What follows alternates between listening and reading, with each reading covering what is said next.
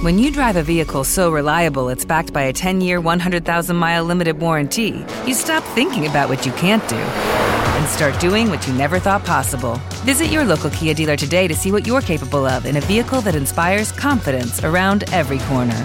Kia, movement that inspires. Call 800 333 4KIA for details. Always drive safely. Limited inventory available. Warranties include 10 year 100,000 mile powertrain and 5 year 60,000 mile basic. Warranties are limited. See retailer for details.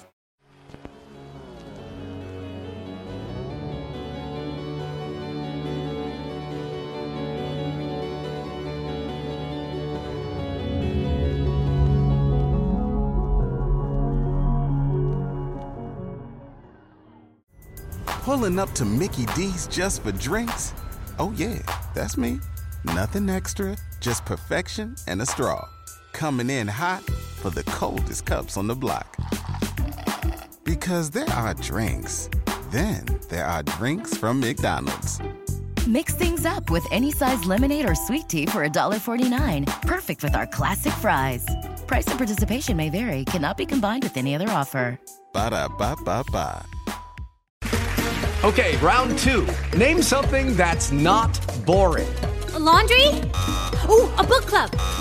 Computer solitaire, huh? Ah, oh, sorry, we were looking for Chumba Casino.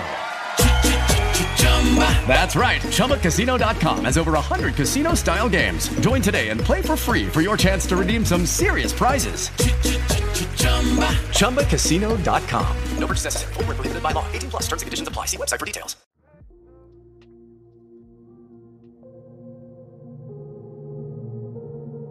Hey, y'all. My name is Troy, and I live with my wife and daughter in the Gentilly neighborhood of New Orleans. Both me and my wife are Creole, and we're really proud of that. We have a rich and diverse heritage that we can both trace back for generations. We was born, both raised in New Orleans. It's our home, and neither of us would rather live anywhere else in the world. But although the city is nicknamed the Big Easy, living here has been anything but. From the heat and humidity to the gators and hurricanes, I think the sense of community down here has been forged out of suffering. And back in 2005, when we was hit by Hurricane Katrina, boy did we suffer. So back in 2005, my family was living in this sturdy red brick two-story here in Gentilly. I guess it's my fault that we went through what we did because even after we got the hurricane warnings, it was my decision to keep us there. I mean, we had it for at least four or five years at that time and never once had it flooded before. No matter how crazy the storms got. On top of that, the roof had an almost an inch of waterproof plywood underneath it, and I laid all the shingle with my own two hands. I was proud of my work too, put a lot of time into it. Maybe it was my pride getting in the way, but I reckon we'd be alright. And at first, we were alright. My wife and I figured it was just another regular old hurricane, if you can call them that.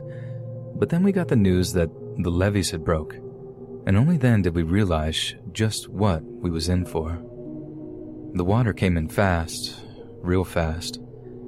It flowed down the street we lived on like a river and leaked into our house wherever it could. We grabbed all kinds of things we didn't want to lose from the ground floor and then headed upstairs to safety. Somehow I got it into my head that it would just stop there. But I remember how scared my wife got as the water started climbing the stairs, step by step. We watched them disappear one by one until, not long after, it was soaking into the carpet right there on the second floor. The house had never flooded before, not even once. And then there we were, feeling like we had no more than an hour before the entire place would be underwater. Our daughter was real young at the time, too, only just out of diapers, she can imagine how scared we was and how her crying made everything so much more tense. That's when all the power went out. Me and my wife saw this big flash of light outside, along with hearing these scary sounding sparks from outside, but it wasn't lightning. It was from the transformer down the block as it shorted out and gave up. After that, we were in darkness. I was hauling as many of my valuables and essentials as I could into the attic of our house while my wife tried to keep the baby calm. She was hushing her, singing her little songs, but the baby was wailing something fierce. She knew something was badly wrong, and she wasn't too proud to show it. By the time it was up to our waists on the second floor, we were all really starting to panic. But suddenly, it just sort of stopped. We wasn't sure it had at first, I just figured it had slowed down but was still rising. But sure enough, it had, I swear I could have danced for joy. Sure, almost the house was ruined, but as long as the water stayed just there, we wouldn't drown, and to me, that was something worth celebrating. It was about midnight when this water stopped rising, and we were in total darkness, only able to see by flashlight. Our bedroom had a balcony on it, so I headed out there to get a look at the street outside. It was like a river out there, just all this rushing water flowing down the street, and it was filthy. It had this oily black layer on the surface, and trash was everywhere. All kinds of things floated past me. Anything that could float out of people's houses was just bobbing on the surface. It was a vision of utter destruction.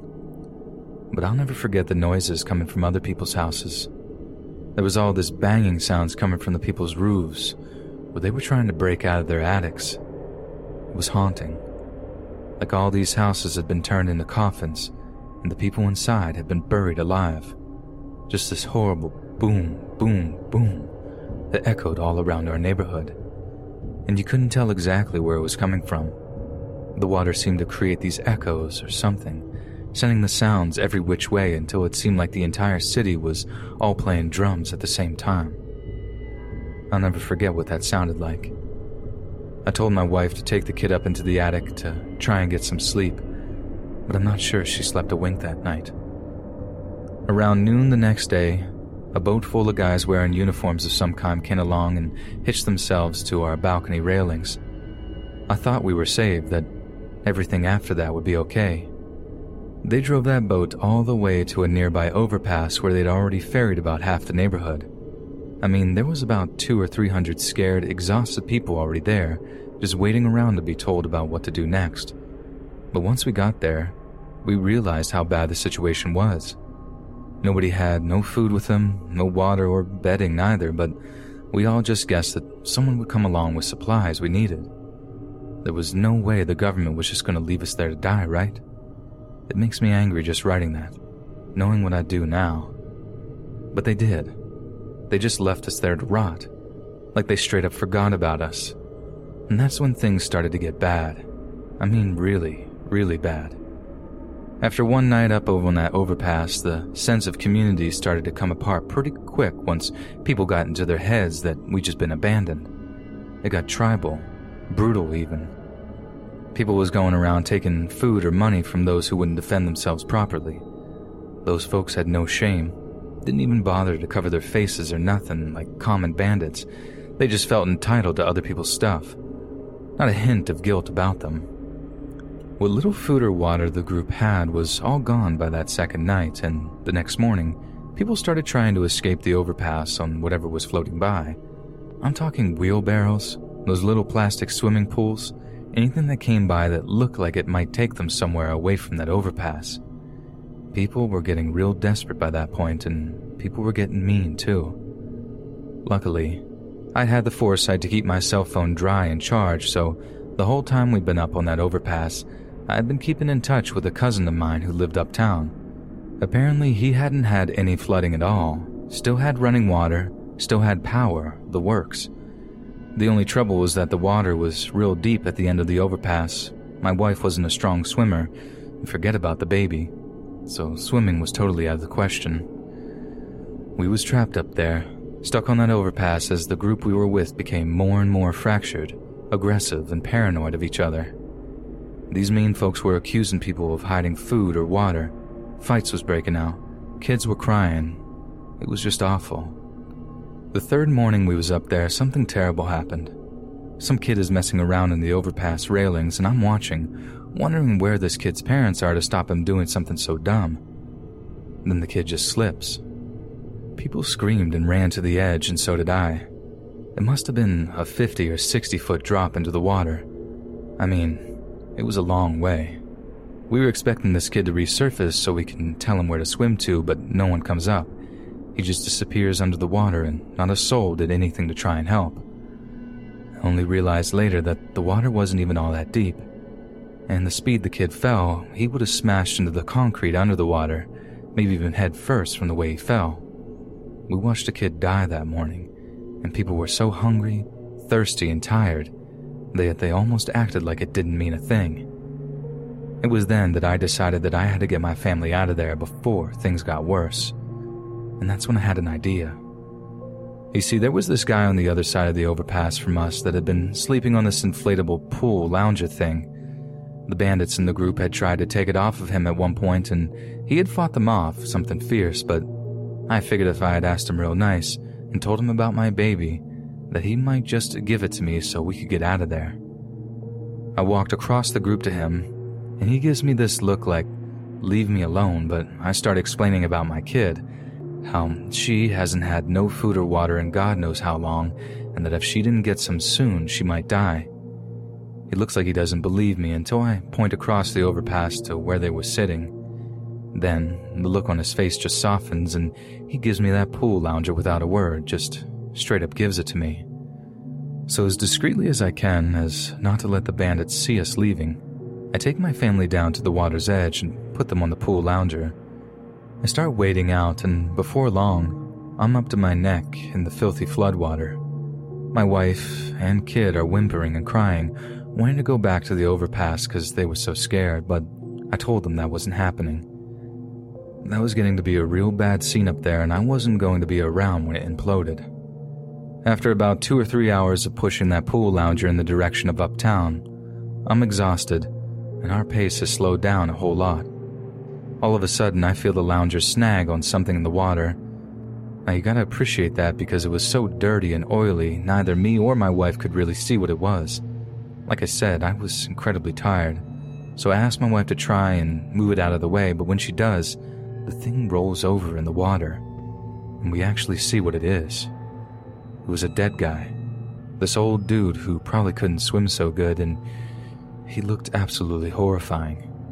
His eyes were all milky white, his mouth was wide open and full of water, and his face was all swollen and purple. I mean, he looked like a straight up monster, and my wife and kids started hollering up a storm on the lounger, begging me to get us out of there. I had to physically move this dead body out of the way of the lounger, grabbing onto the dead guy's arm and feeling it squish in my hand as I dragged him away. The smell off of the body was horrific, and I was gagging and retching while my wife was hysterical on the lounger. I had to yell for her to calm down, screaming at her to get her head straight. I never yell at my wife, but I was just terrified she'd have a panic attack or something and fall off the lounger with our baby in her arms. But she does, For the sake of our baby, she starts breathing right, and about an hour or so later, the water starts shrinking a little, and we finally make it to my cousin's place. We stayed there for about a week, living off my cousin's generosity until we could finally get evacuated out to a FEMA camp out in North Carolina. They was real nice to us out there, but I think a lot of folks just felt bad that we'd been left alone for so long. And I hate to get political about this, but the whole experience changed the way I think about the government. I get that no one expected Katrina to be that bad. I do. I was just as surprised as anyone that the levees broke after being so good for so long, but what are we paying taxes for if they ain't going to use it to help us when we need it? We pay them so they can look after us, not all the time, but sure during an emergency like that. I don't think it was a racial thing like a lot of people try to make it out. Where we lived in Gentilly, there was all sorts of folks living there black folks, white folks, Latin folks, and we all got abandoned just like everybody else did. I just hope that we learned enough from that whole horrible experience to be able to deal with it better next time something like that happens. And I pray that we do, because I'm not sure New Orleans could survive something like that again. As much as I love the place, Katrina showed me something. The community is fragile and it don't take much for it to unravel.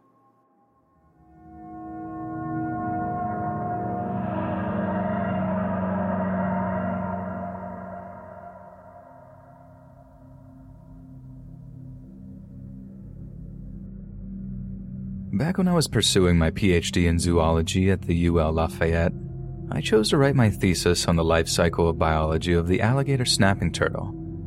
This meant I spent an awful lot of time out at the Atchafalaya National Wildlife Refuge, a one million and a half acre area of hardwood swamps, lakes, and bayous about 30 miles west of Baton Rouge. It's a truly beautiful and awe inspiring place, but it's wild. One of those areas out in the country that has barely been conquered by humanity. And coming from Chicago, I'd never seen anything quite like it. But as much as I had come to love Atchafalaya, I had one of the worst experiences of my entire life whilst lost in the swamps there. An incident so intensely terrifying that I had to put my studies on pause for a matter of months in order to recover. I've decided to write down what I went through as a form of cognitive behavioral therapy in the hopes that it will help me deal with some of the unresolved traumas that followed me out of the swamps. Whether or not it will actually help, I can't tell just yet, but I sincerely hope it does, as frankly, I've been unable to be completely happy or content in myself since it happened. So without further ado, this is my story.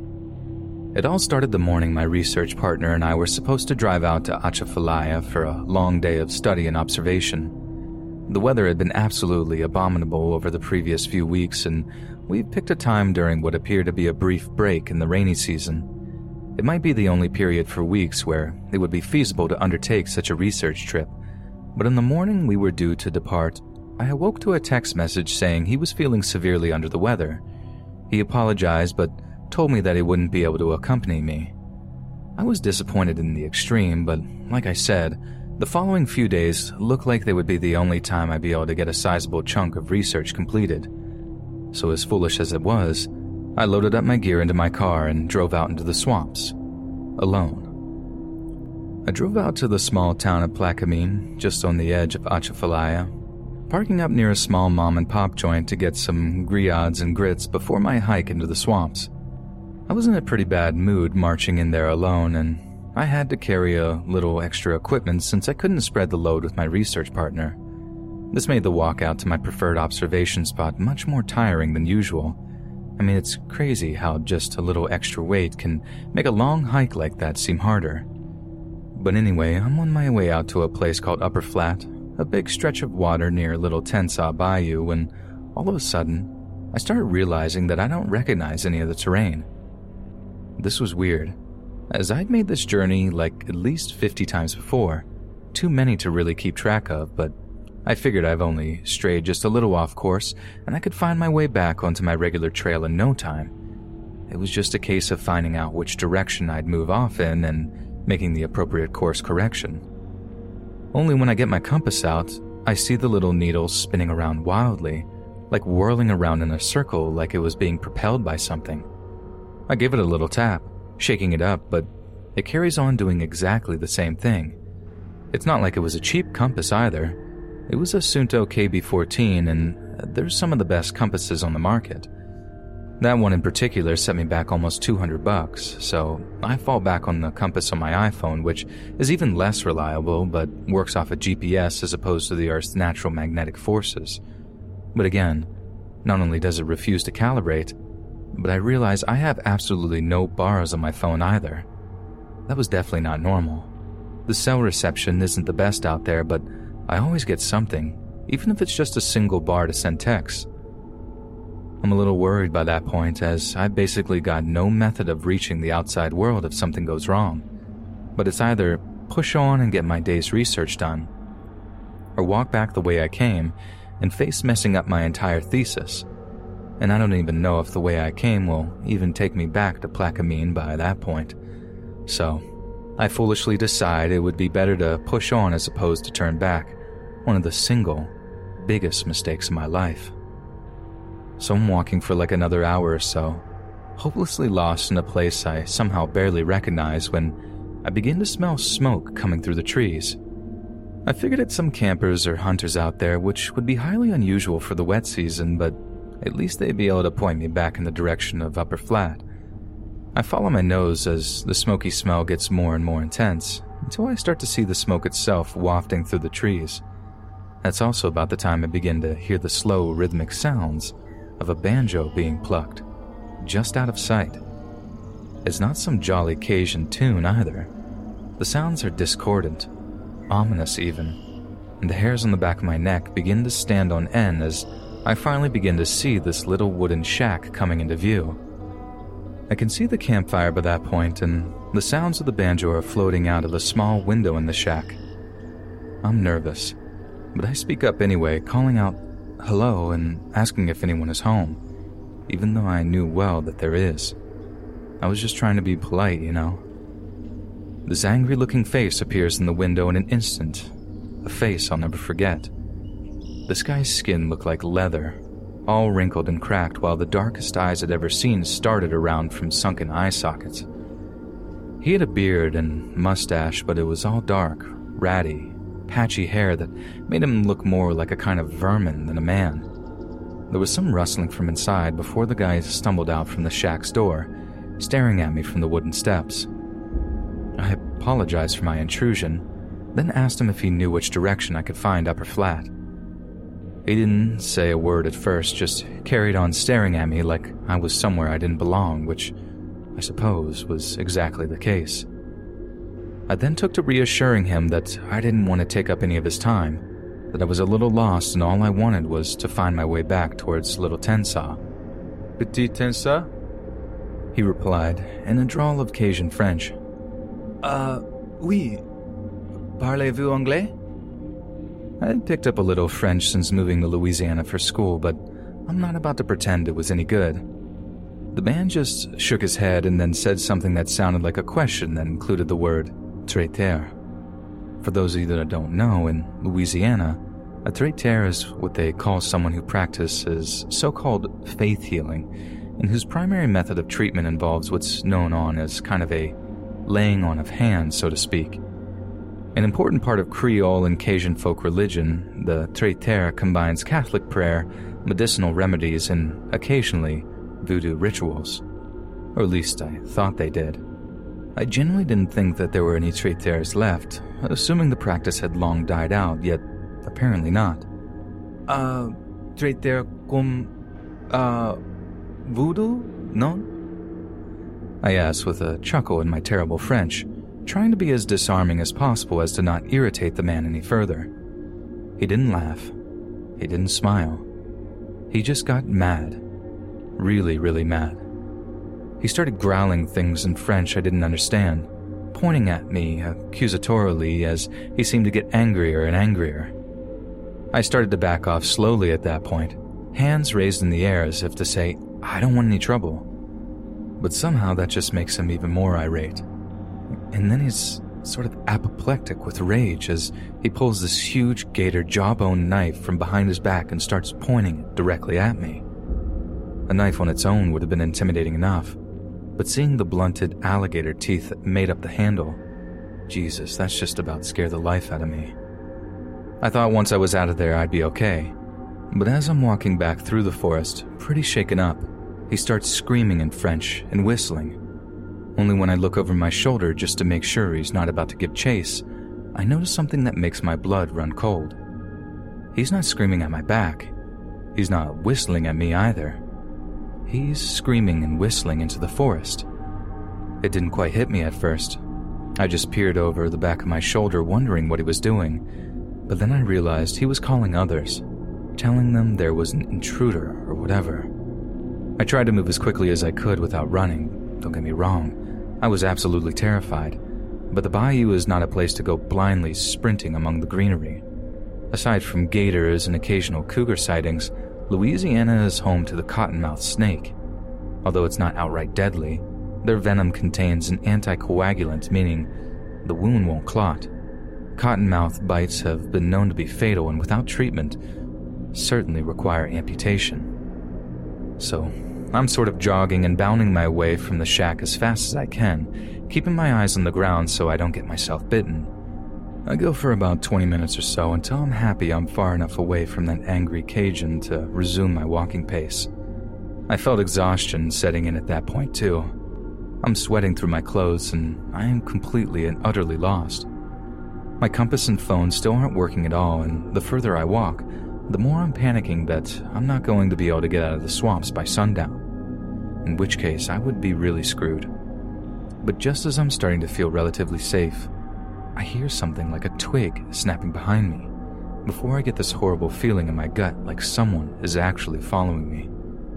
I do a quick 360, making sure I can't see anyone, which I don't, The bayou seemed as still and quiet as ever, yet the feeling didn't abate. I'm still convinced that someone is out there just beyond my vision, watching me with unseen eyes. I start moving more quickly again, bounding through the trees until I'm almost certain I can hear the sounds of a car driving in the distance. I was close to road, I was sure of it. But right as I start to move off in the direction of the sound, someone steps out from a tree just to the side of me. They were dressed in all black, bare chested, with red brown skin that was riddled with strange looking tattoos. Over their face was a mask that looked an awful lot like the front section of a human skull, and in their hand was a huge black blade of some kind.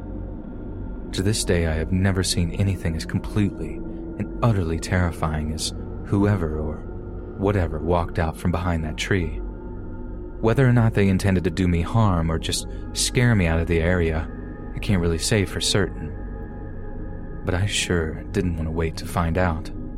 I forgot about the cottonmouths and just ran as fast as I could, sprinting through the trees as I heard the guy following me. It was horrifying. I could hear him panting just a few meters behind me, the whole way until I burst through this thick patch of bushes and onto the highway behind it. I ran out in front of a car which almost smashed into me, honking its horn with the driver going crazy. I ran around to the guy's driver's window and begged him to let me in. At first, he told me to screw off and almost drove off on me. But I begged the guy. I mean, I really begged. And I don't know if it was how haggard I looked or if it was the genuine terror in my voice, but eventually he agreed to let me in. I told him what went back down in that bayou and I asked him if he'd ever seen or heard anything like that. He told me no, but also mentioned that he knew way better than to be walking around the bayou on his own like that, and that I was an idiot for doing it. He was kind enough to drive me back over to Plaquemine to where my car was parked, and I thanked him profusely for potentially saving my life. I offered him some gas money, but he told me no, that there was no way he was about to take money off of me for just doing the right thing. That's something I never forgot about Louisiana. Just how kind and generous people could be. How the whole thing about Southern hospitality was very, very true. But I've also never forgotten about that man in the bone mask. The man who haunted my nightmares for months after, and almost ruined my whole time at college since, like I said, I had to put my studies on pause just to get over what I'd seen out there. So please, don't ever go walking into the bayous of Louisiana alone, because there are people out there that are seriously averse to the intrusion of outsiders.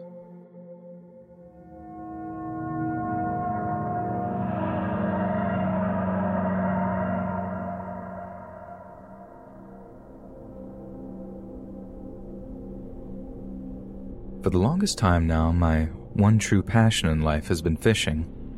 I have a really high pressure job as a stock trader in my hometown of Philadelphia, and nothing seems to help me unwind from a stressful week quite like a day's worth of fishing.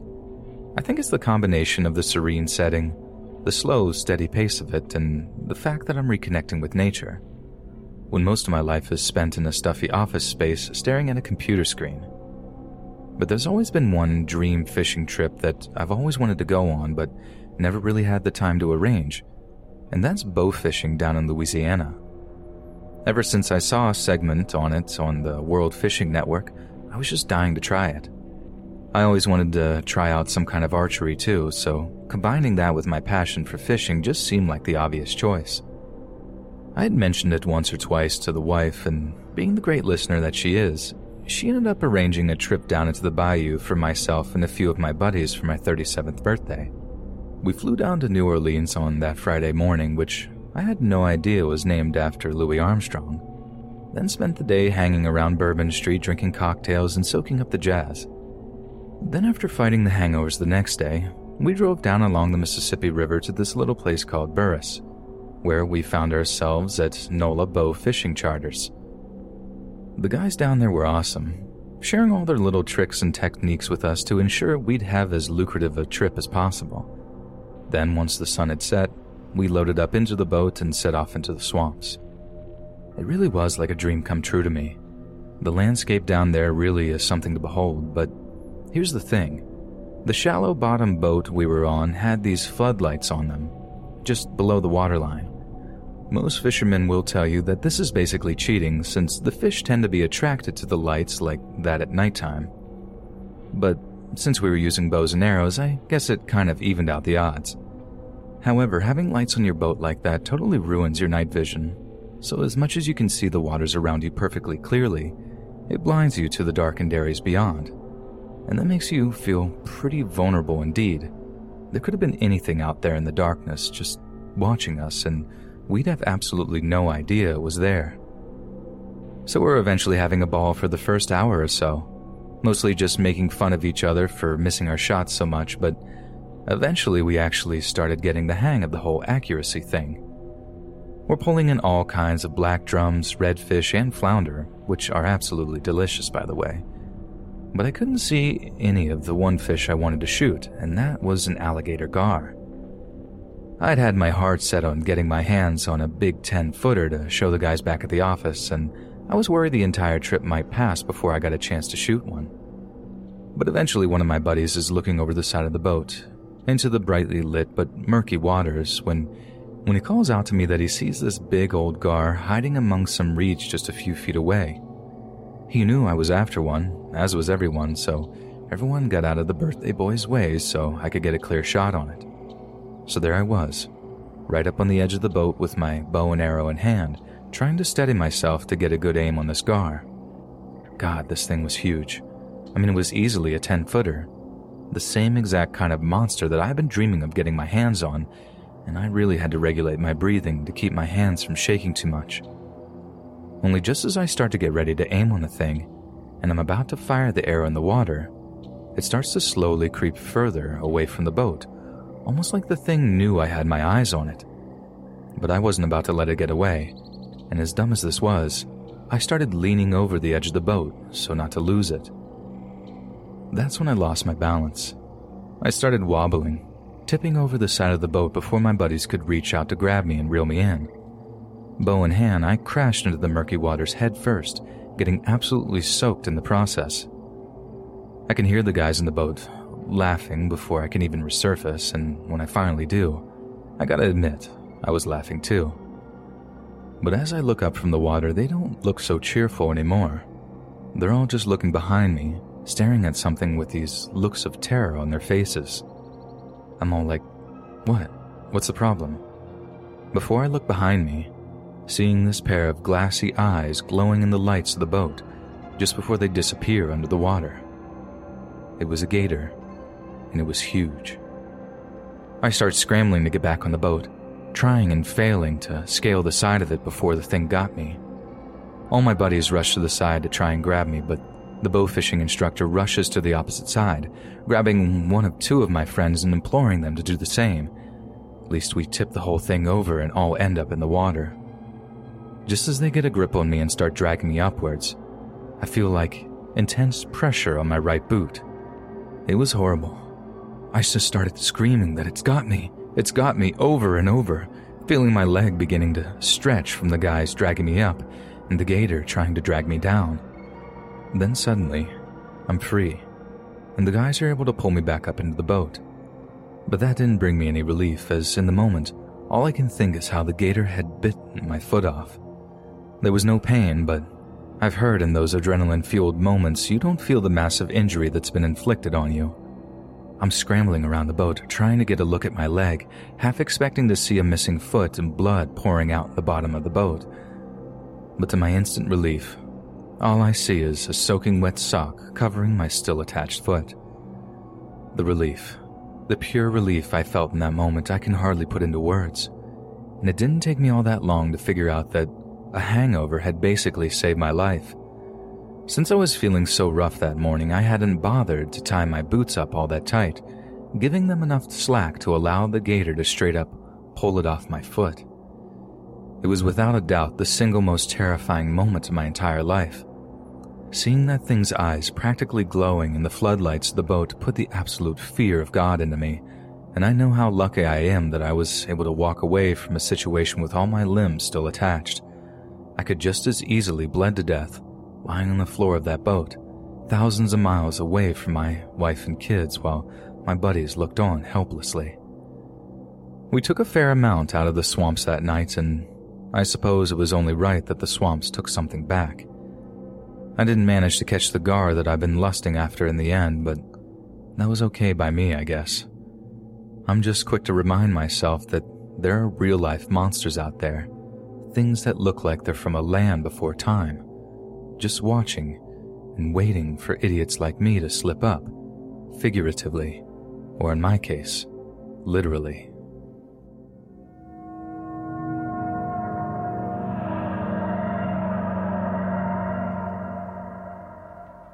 Hey guys, it is Ryan. I'm not sure if you know this about me, but I'm a bit of a fun fanatic when I can. I like to work, but I like fun too. It's a thing. And now the truth is out there. I can tell you about my favorite place to have fun Chumba Casino. They have hundreds of social casino style games to choose from, with new games released each week. You can play for free anytime, anywhere and each day brings a new chance to collect daily bonuses. So join me in the fun. Sign up now at ChumbaCasino.com. No purchase necessary. VGW. Void were prohibited by law. See terms and conditions. 18 plus.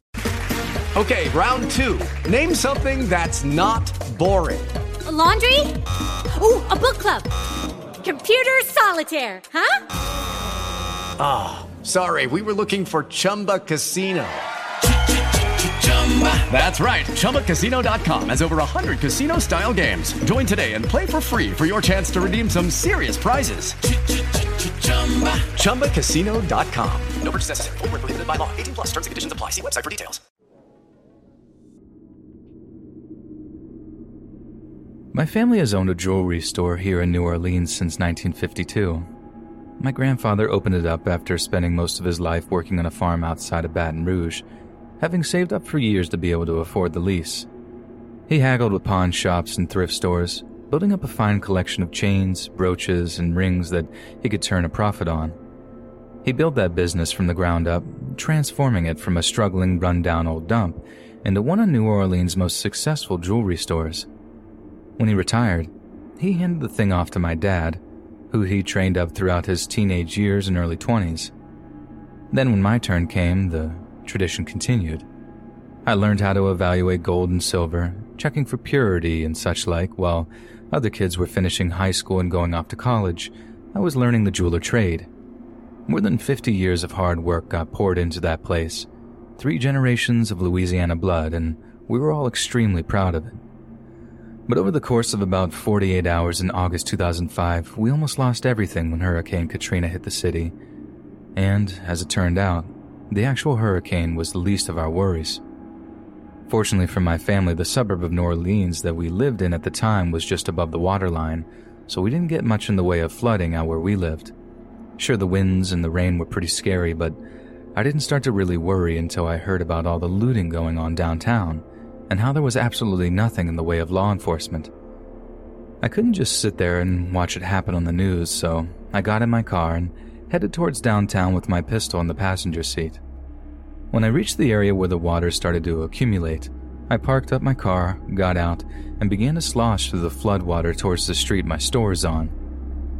It was horrible seeing the city I was raised in having been so utterly destroyed, and it didn't take long before I started to see evidence of the looting.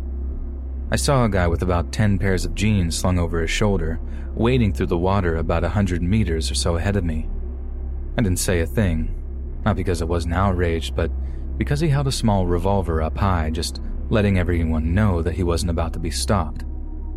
I reached my store and thank God that it hadn't been broken into, but the inside was almost totally wrecked. I set about collecting up every valuable item that I could, intended to take it all up into the safe of the second floor where hopefully it would be safe from any looters that came by. But right as I was in the middle of doing so, I heard the sound of a boat engine just outside, along with a bunch of angry sounding voices. As soon as I turned around, I saw a masked man pointing a rifle at me through the wrought iron gating that I used to lock up my store. He screamed at me to drop the pistol, barking at me that he'd shoot me dead if I didn't comply. I knew if I did, that'd be the end of my store, but he started counting down from five like he was going to pull the trigger when he got to zero. So I did. I dropped my gun into the water and watched as what appeared to be a well organized team of looters wrenched open the old iron gates and a crowbar and proceeded to break into my store.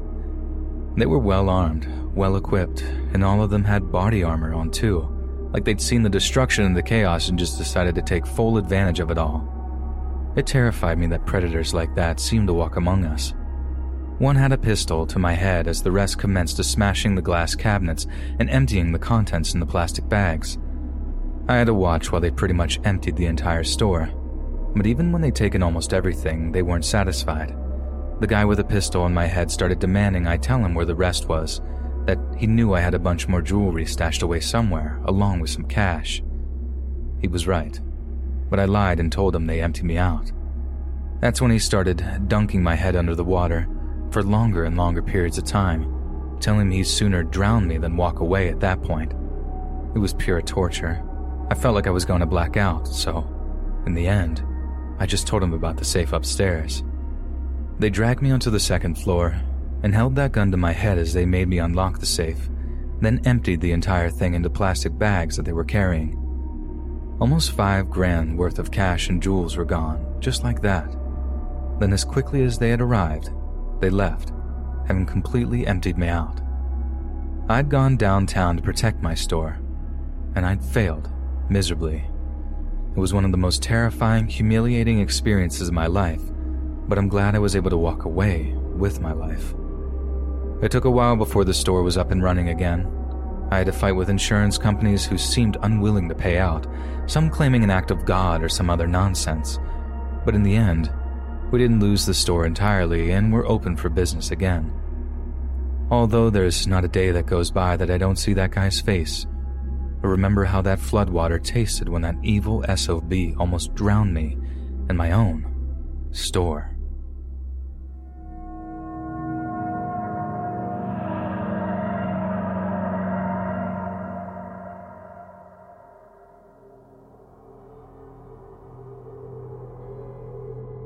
I live in a place called Crowley, Louisiana, not too far from the city of Lafayette. It's a pretty boring town, not much really happens here at all. Perhaps the most interesting thing that goes on is the yearly International Rice Festival, which should basically tell you all you need to know about the place. On April 2nd of this year, I was sitting out on the porch of my parents' house at about 9 in the evening, just chilling and scrolling through Twitter. It was a quiet night, the sun had just set, and aside from a little low volume music playing out of a neighbor's window, it was a peaceful, serene Louisiana night. But then I began to hear something in the near distance, a sound that was weirdly familiar to me. It was this blaring noise that got louder and louder the more I listened, until eventually it was so loud that people were coming out of their houses to check out what it was. It was a siren, this start stop wailing siren sound that echoed all throughout our neighborhood and although I couldn't quite work out where I'd heard it before, it was honestly one of the most ominous sounds I'd ever heard in my life. I was panicking over what it was about, so I called my dad onto the front porch to see if he knew what it was about. He didn't seem to take me all that seriously at first, and I'm pretty sure he was just as confused as why I found the sound of police sirens so alarming. But when he heard the sound and recognized that it wasn't no regular police siren, he got this serious expression on his face and told me to get back in the house and go up to my room. I was already pretty freaked out, but when my phone starts buzzing with notifications from my friends, all asking if I could hear the siren sound in the streets, it was all over Crowley. That same horrible sound was blaring out all over our town, and none of my friends seemed to know why. Their parents were freaking out too. Some of them were asking if it was a bomb siren or something, and actually told them to go down into the basements just in case something horrible was about to happen. I heard my dad walking in the hallway upstairs, and I peeked out to ask him if he had any idea what was going on, and he had actually taken his gun out of the locker he kept it in. Now that really did freak me out. Seeing him panicking too was just the worst. Then I get a group text from a friend of a friend who texted a bunch of us letting us know that the siren that we were hearing was actually from that Purge movie. That's where I heard it before. There were some of us who actually really flipped at this point and said they knew the purge was actually going to happen one day, and tonight was the night it was going to happen. A few minutes after they started, the sirens died down, and although my dad kept watch downstairs with his gun, nothing terrible happened, thank God. Then the next day was all over the local news that it was actually a siren that the cops had played from their bullhorn things to let everyone know that there was going to be a curfew in place. People were going crazy, asking why the cops had chosen to play a noise from a scary movie instead of just telling us that there were going to be a curfew in place. Apparently, they tried to let people know that there was going to be a curfew, but I sure didn't hear anything about it. But then they used the sound from that Purge movie. I mean, what were these idiots thinking? The chief of police ended up releasing a statement a few days later saying he had no idea that the sound was from a horror movie and made a full and frank apology to the people of Crowley. But, I mean, I felt kind of dumb having freaked out so much over nothing, but seriously, for a few minutes, the whole thing was absolutely terrifying.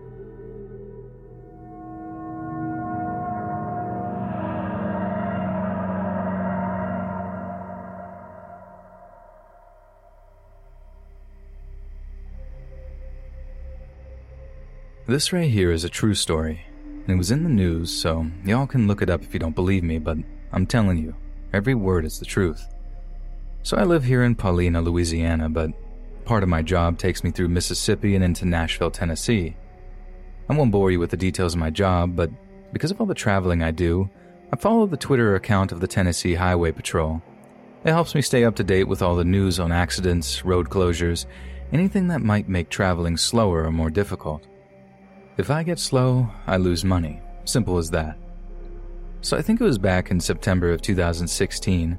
Tennessee Highway Patrol's Twitter posted a tweet that really caught my attention.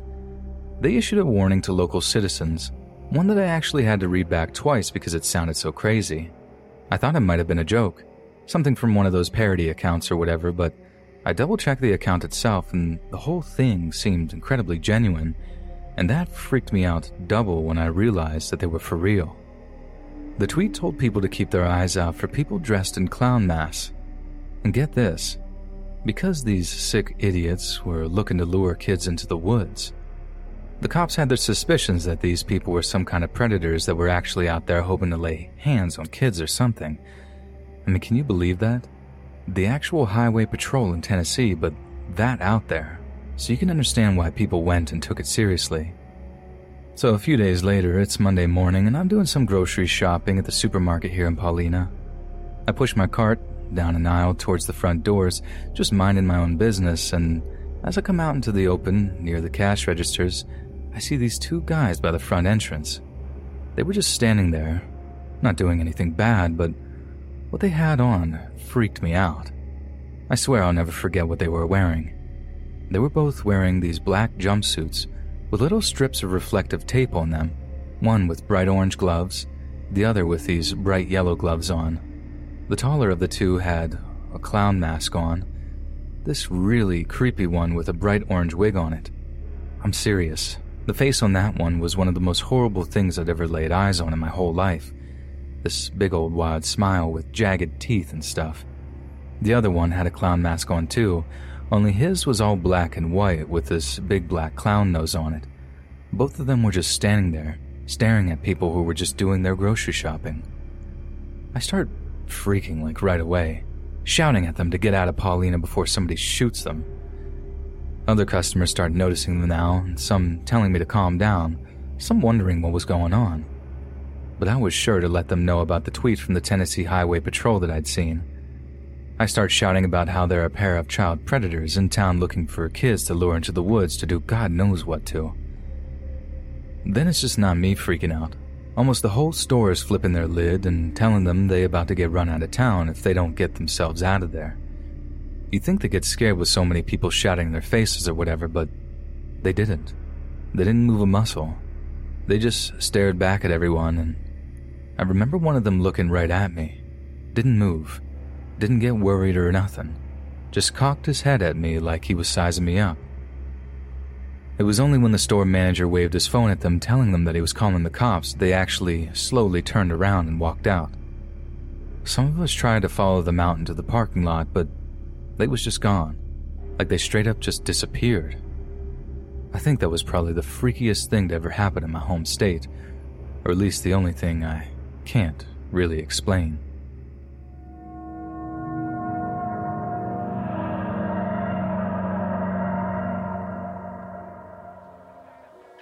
Hey guys, it is Ryan. I'm not sure if you know this about me, but I'm a bit of a fun fanatic when I can. I like to work, but I like fun too. It's a thing. And now the truth is out there. I can tell you about my favorite place to have fun Chumba Casino. They have hundreds of social casino style games to choose from, with new games released each week. You can play for free anytime, anywhere and each day brings a new chance to collect daily bonuses. So join me in the fun. Sign up now at ChumbaCasino.com. No purchase necessary. VGW. Void were prohibited by law. See terms and conditions. 18 plus. Okay, round two. Name something that's not boring. A laundry? Ooh, a book club. Computer solitaire, huh? Ah, oh, sorry. We were looking for Chumba Casino. That's right. ChumbaCasino.com has over 100 casino style games. Join today and play for free for your chance to redeem some serious prizes. ChumbaCasino.com. No purchase necessary. Full prohibited by law. 18 plus terms and conditions apply. See website for details.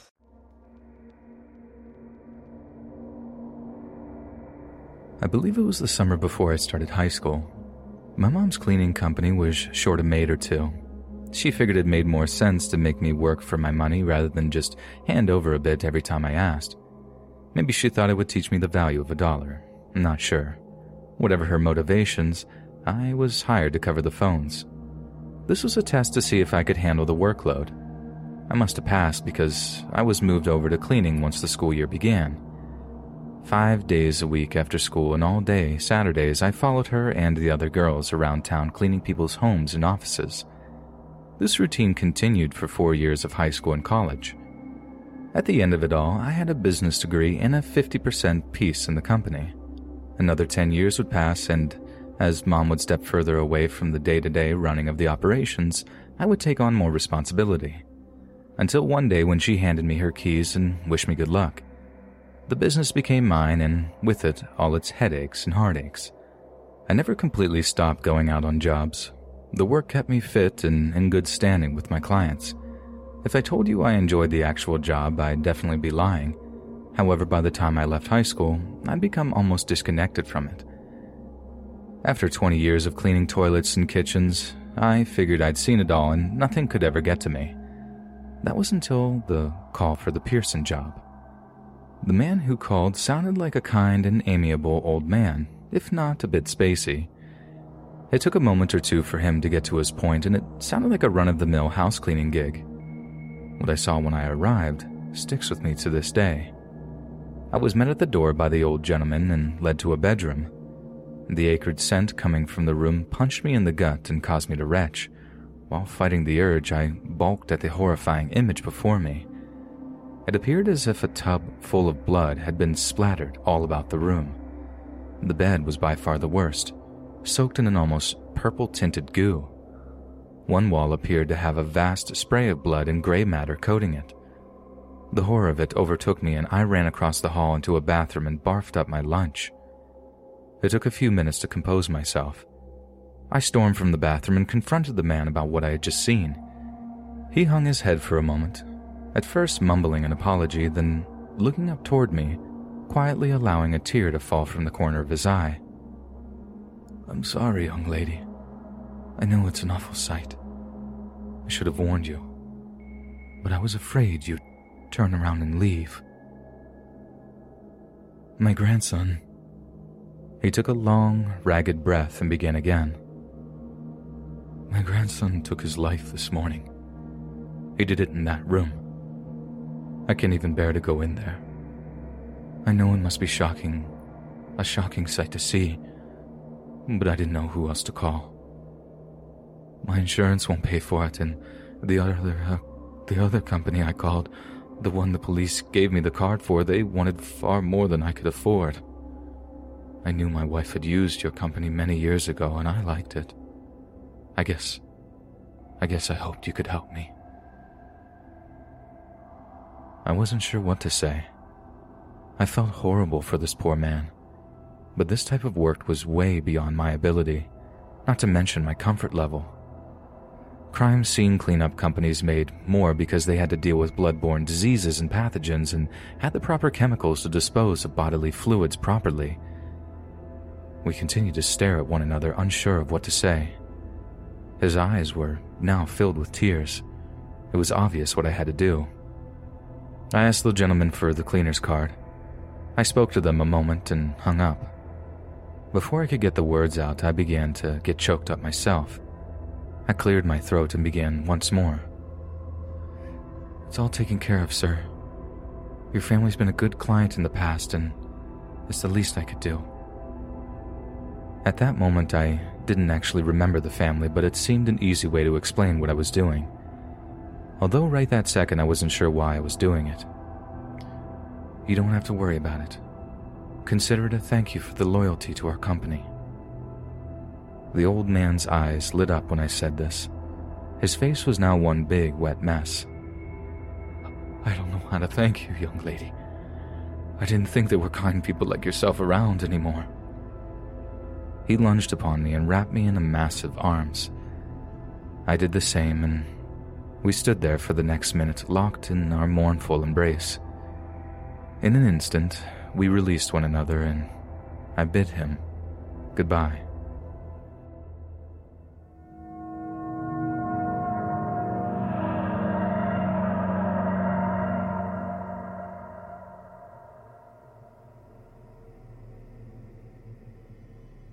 From the day I started my first job, I worked hard with the future in mind. I was determined to give my children a better life than I had. You know, the American dream and all that. When I was fortunate enough to stumble upon my wife and we discussed what we wanted from a marriage, I would discover she had the same future in mind. As we jumped ahead to the arrival of our first child, we quickly learned that between work and taking care of the needs of a newborn, we had zero time to take care of small things like keeping the house clean. We had two choices before us allow a stranger to raise our beautiful daughter or hire a housekeeper. Naturally, we chose the latter and called a maid service. The years passed, and along with the birth of the second child, the housekeepers would come and go, some great, some terrible. Then we were sent Dania, and she quickly became part of the family. It only took a few months. She brought so much more to the family than just being a servant. The connection she formed with us all, but especially the kids, was priceless. They were calling her Grandma Dania almost as soon as they could speak. About a year in, we asked her to come work for us, and for the next 15 years, she spent five days a week making our lives a bit less hectic. That's why her murder would hit us all so hard. This all goes back to 1993, a time before she had come into our lives. Dania met a man named Joe, and they had a son named Antonio. Their marriage wouldn't survive the century, but she, along with Antonio, would carry on as well as she could, sometimes working three jobs just to put food on the table. When she began working for us, Tony, as we called him, was still young. On the occasional days she was unable to find a sitter, we were more than happy for her to bring him along. He and the kids would play for hours, giving her the time to work unhindered. Unfortunately, as Tony grew older, he began getting in trouble with the law and banging heads with his mother. Tony was still coming along with Dania every now and then, but his attitude towards us had gradually soured, and we learned to keep our distance. Our lives would be changed forever on a rainy February morning in 2015. I was the last out of the house for a change, and I'd left Dania to do her thing. According to later testimony, Tony had arrived about an hour after I'd left. He was there to ask his mother for a loan, but she refused. He had borrowed almost a thousand dollars in the last few months and had not paid any of that back. An argument soon broke out, and Tony became so angry he pulled a large chef's knife from our knife block and stabbed her multiple times, around 20 to be exact. Once he came to his senses, he fled and went into hiding. Perhaps the most horrible part of the attack was that Dania had not died instantly but instead probably lived another 10 minutes, left to slowly bleed out on our kitchen floor. Thankfully, it wasn't the kids who discovered her body. Instead, Melina, my wife, came home for lunch and found her. The paramedics were called, but that was just a formality at that point. Tony became the prime suspect almost immediately, and the police worked day and night to track him down. We were left to mourn her loss, a process I myself am still going through. I come to see Danya as a second mother, and her death hit me like a truck. Tony was found eventually and given life without parole. Short of death, it's a sentence I'm happy with, but no matter the time he's given, we're never going to get Grandma Danya back. Life at home was never the same after Danya's death, and once our daughter moved off to college, Melina and I began looking for a new home. For the both of us, no matter where we looked, everything was a reminder of her death. Our one time dream home had become a nightmare, a constant reminder of a young man's selfishness. When we finally found a buyer for the house, we took up residence in a two bedroom condo on the beach. Life continued to drag on for a few more years. However, our son will be leaving for school soon and will be free to take the tour of Europe we've been planning for 20 years. We had hoped to bring Danya along, a present for being a loyal and loving member of our household. That is, sadly, no longer possible. Although she may not be able to join us in the flesh, I have no doubt she'll be there in spirit, looking down and guiding us, just as she had all these years, sharing her love and making our family content and complete.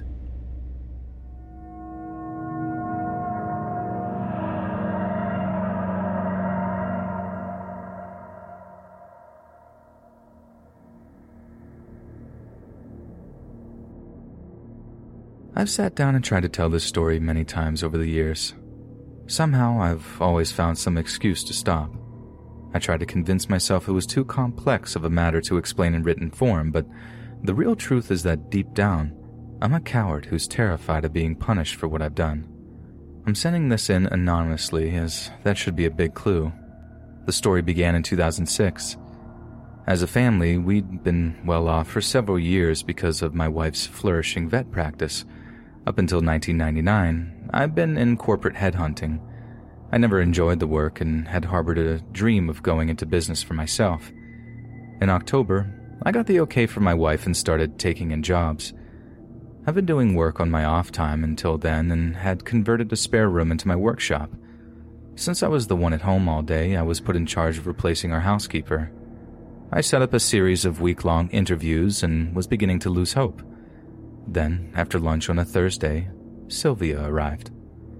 I'll admit she stole my heart from the beginning. Her big brown doe like eyes and innocent bearing blinded me to her lack of experience. In hindsight, I believe she caught on to this and got flirty with me to get the job. I hired her on the spot. The next 12 hours was agonizing.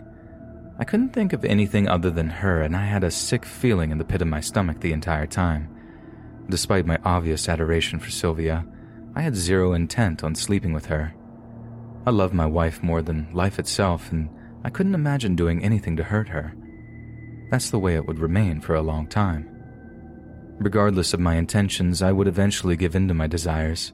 She had continued with her flirting, something at first I saw as harmless. However, as the months passed, it became more brazen and I began fantasizing about her. Although I harbored an enormous amount of guilt, the fantasies continued until I finally acted upon them. We found ourselves face to face in the hallway. It only snowballed from there. Afterwards, I was left with nothing but guilt. I couldn't look my wife in the face.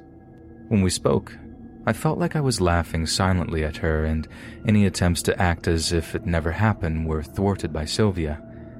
In her mind, we were now lovers. My attraction to her never waned, but our infidelity had made her designs clear to me. On one hand, I burned constantly with lust for her, but at the same time, mine and her actions made me sick to my stomach. When I informed her it would never happen again, she took the news poorly. At the same time, I got the impression she doubted my resolve. It didn't matter. I buried myself back into my work and did my best to avoid her. This worked out for the most part, but as time went by, I became mired deeper in guilt. I couldn't focus. Nothing took my mind from the wrong I had perpetrated upon my wife. It all came to head one evening before dinner. My wife was especially happy. Her joyful ignorance was eating a hole in me. I no longer cared what became of our marriage and fully expected to be thrown out on my tail. The truth spewed from my mouth like some form of verbal diarrhea. I couldn't look her in the face for a long time. When I did, I was shocked to see a smile on her face. This confused me, and my expression must have shown it. She chuckled, then explained how she had all but expected it to happen. She wasn't happy it had, but knew me well enough to know I'd be consumed with guilt if I did it. We continued to talk for hours. By the time the next day dawned, our marriage had become strengthened, stronger than it had been in years. Now we only had one thing left to do. When Sylvia arrived at 8 a.m., we sat her down and explained the situation. We were going to have to let her go. The health of our relationship relied on it. She tried being smug, but her self assured mask eventually slipped and she unloaded on the both of us. I had apparently led her on, tricked her into bed. My wife was also a deceitful cow. Neither of us lashed back at her. She was young, and after all, we'd kind of ambushed her. She finally stormed out of the house with the last of her pay, and we assumed we'd never hear from her again. The wife and I, we'll call her Eve, began our new life together. Part of what had caused us to grow apart were Eve's long hours at work. She decided to bring in another vet to help out, and her and I got to spend a lot more time together. For the first time in years, we tried to learn about one another's dreams and interests. I discovered Eve had long loved foreign films. We spent our evenings watching old Italian and Japanese ones, namely those by Kurosawa. Most of what I saw blew my mind. I told her about my fascination with photography I could tell her enthusiasm for the subject was lacking, but regardless of this, she would assist me in the dark room developing my photos late into the night. I guess I should have expected something would get in the way of our fun. The phone calls started. I answered them in the beginning. Sylvia came across as repentant initially. She apologized for the way she'd acted and asked if we could be friends. It didn't sound like a good idea, and I said so. We left at that, and I hung up. Things went downhill quickly after that. When Eve was the one who picked up the phone, she'd hang up. The last call I answered, Sylvia tried to get me to come over, threatening to end her own life if I didn't. I had no time for drama. I hung up and hoped she would eventually lose interest. It wasn't to be. The voice messages began and were shocking in their strangeness. One day she would be saying she was sorry for her behavior. The next, she'd call repeatedly, cursing us only to beg for her job back the next. For the most part, we didn't take anything she said seriously. Then she went too far and began threatening my family. I know where your daughter goes to school. Even if she was full of it, I couldn't take the chance. She had shown over the past months how unstable she was becoming. Even I immediately made drastic changes to our lifestyles. Any pattern we'd had in the past was stopped. Perhaps the most important alteration was to our daughter's school. It may not have been the best time to do so, but her safety was my greatest concern. After having gone through all these safety measures, the phone calls stopped. A month or more passed, and we began to believe the danger was over. All of this activity just happened to coincide with the winter holidays. We celebrated Thanksgiving with my folks, returning home the following day. Eve's parents flew in that Saturday and agreed to look after our daughter so we could shop for her Christmas present. As usual, everything she wanted was impossible to find. We spent most of that day going from store to store. The sun was already beginning to set when we were headed home. I was the one doing the driving. We were about five miles from the house when I noticed a familiar looking hatchback following close behind us. No sooner did I see it, the car began ramming the back of ours. Eve, who had been sleeping in the passenger seat, jolted awake. The car rammed us once more before pulling alongside us. I was horrified to see it was Sylvia driving the car. A wild, crazed look crossed her face and she was screaming. Although I couldn't hear her words, the way she bared her teeth and spit made me shudder with fear. The ramming would continue, only now it was Eve's door taking the brunt of the damage. I did all I could to not lose control. The second contact caused the window to explode all over her face. The shards left tiny cuts on her cheek. The sight enraged me. Before I realized what I was doing, I cut the wheel to the right, smashing into Sylvia multiple times. On the last hit, she must have lost control. The car veered off the shoulder, suddenly disappearing from the roadway into a deep creek. Eve and I turned to each other, meeting eye to eye, but saying nothing. Then, just as quickly, our eyes broke away and focused back on the road ahead. No one spoke for the remainder of the journey, and neither of us mentioned what had occurred to Eve's parents. We managed to avoid the subject until well after the new year. Now, with her parents no longer in the house, Eve felt it was time to discuss the crash. I was afraid she would want to go to the police, but we turned out to be of the same mind. Good riddance, as far as I'm concerned. The way she said it gave me a shiver. I'd never heard her be so cruel. I didn't blame her exactly, but I feared the experience had made her bitter. I wasn't about to argue. There was no love in my heart for Sylvia. She could stay at the bottom of that ravine until the end of time, as far as I was concerned. We considered the matter closed and tried to start our lives over one last time, and that's the way it stayed, at least until the dream started. I didn't need a shrink to tell me what was causing them. Eve had always known it. My conscience rarely lets me be. The past year has been one nightmare after another. That's the real reason why I'm here. Hiding from her wasn't a possibility, and she doesn't seem to be the same considerate person she once was. She no longer seems to understand why I have to do this. More than once, she told me to let it go. I love nothing more than be able to, and I hope that by sharing this story, even from behind an anonymous account, I can relieve myself of this burden once and for all. Maybe then, we can finally have the happy family I've always dreamed of.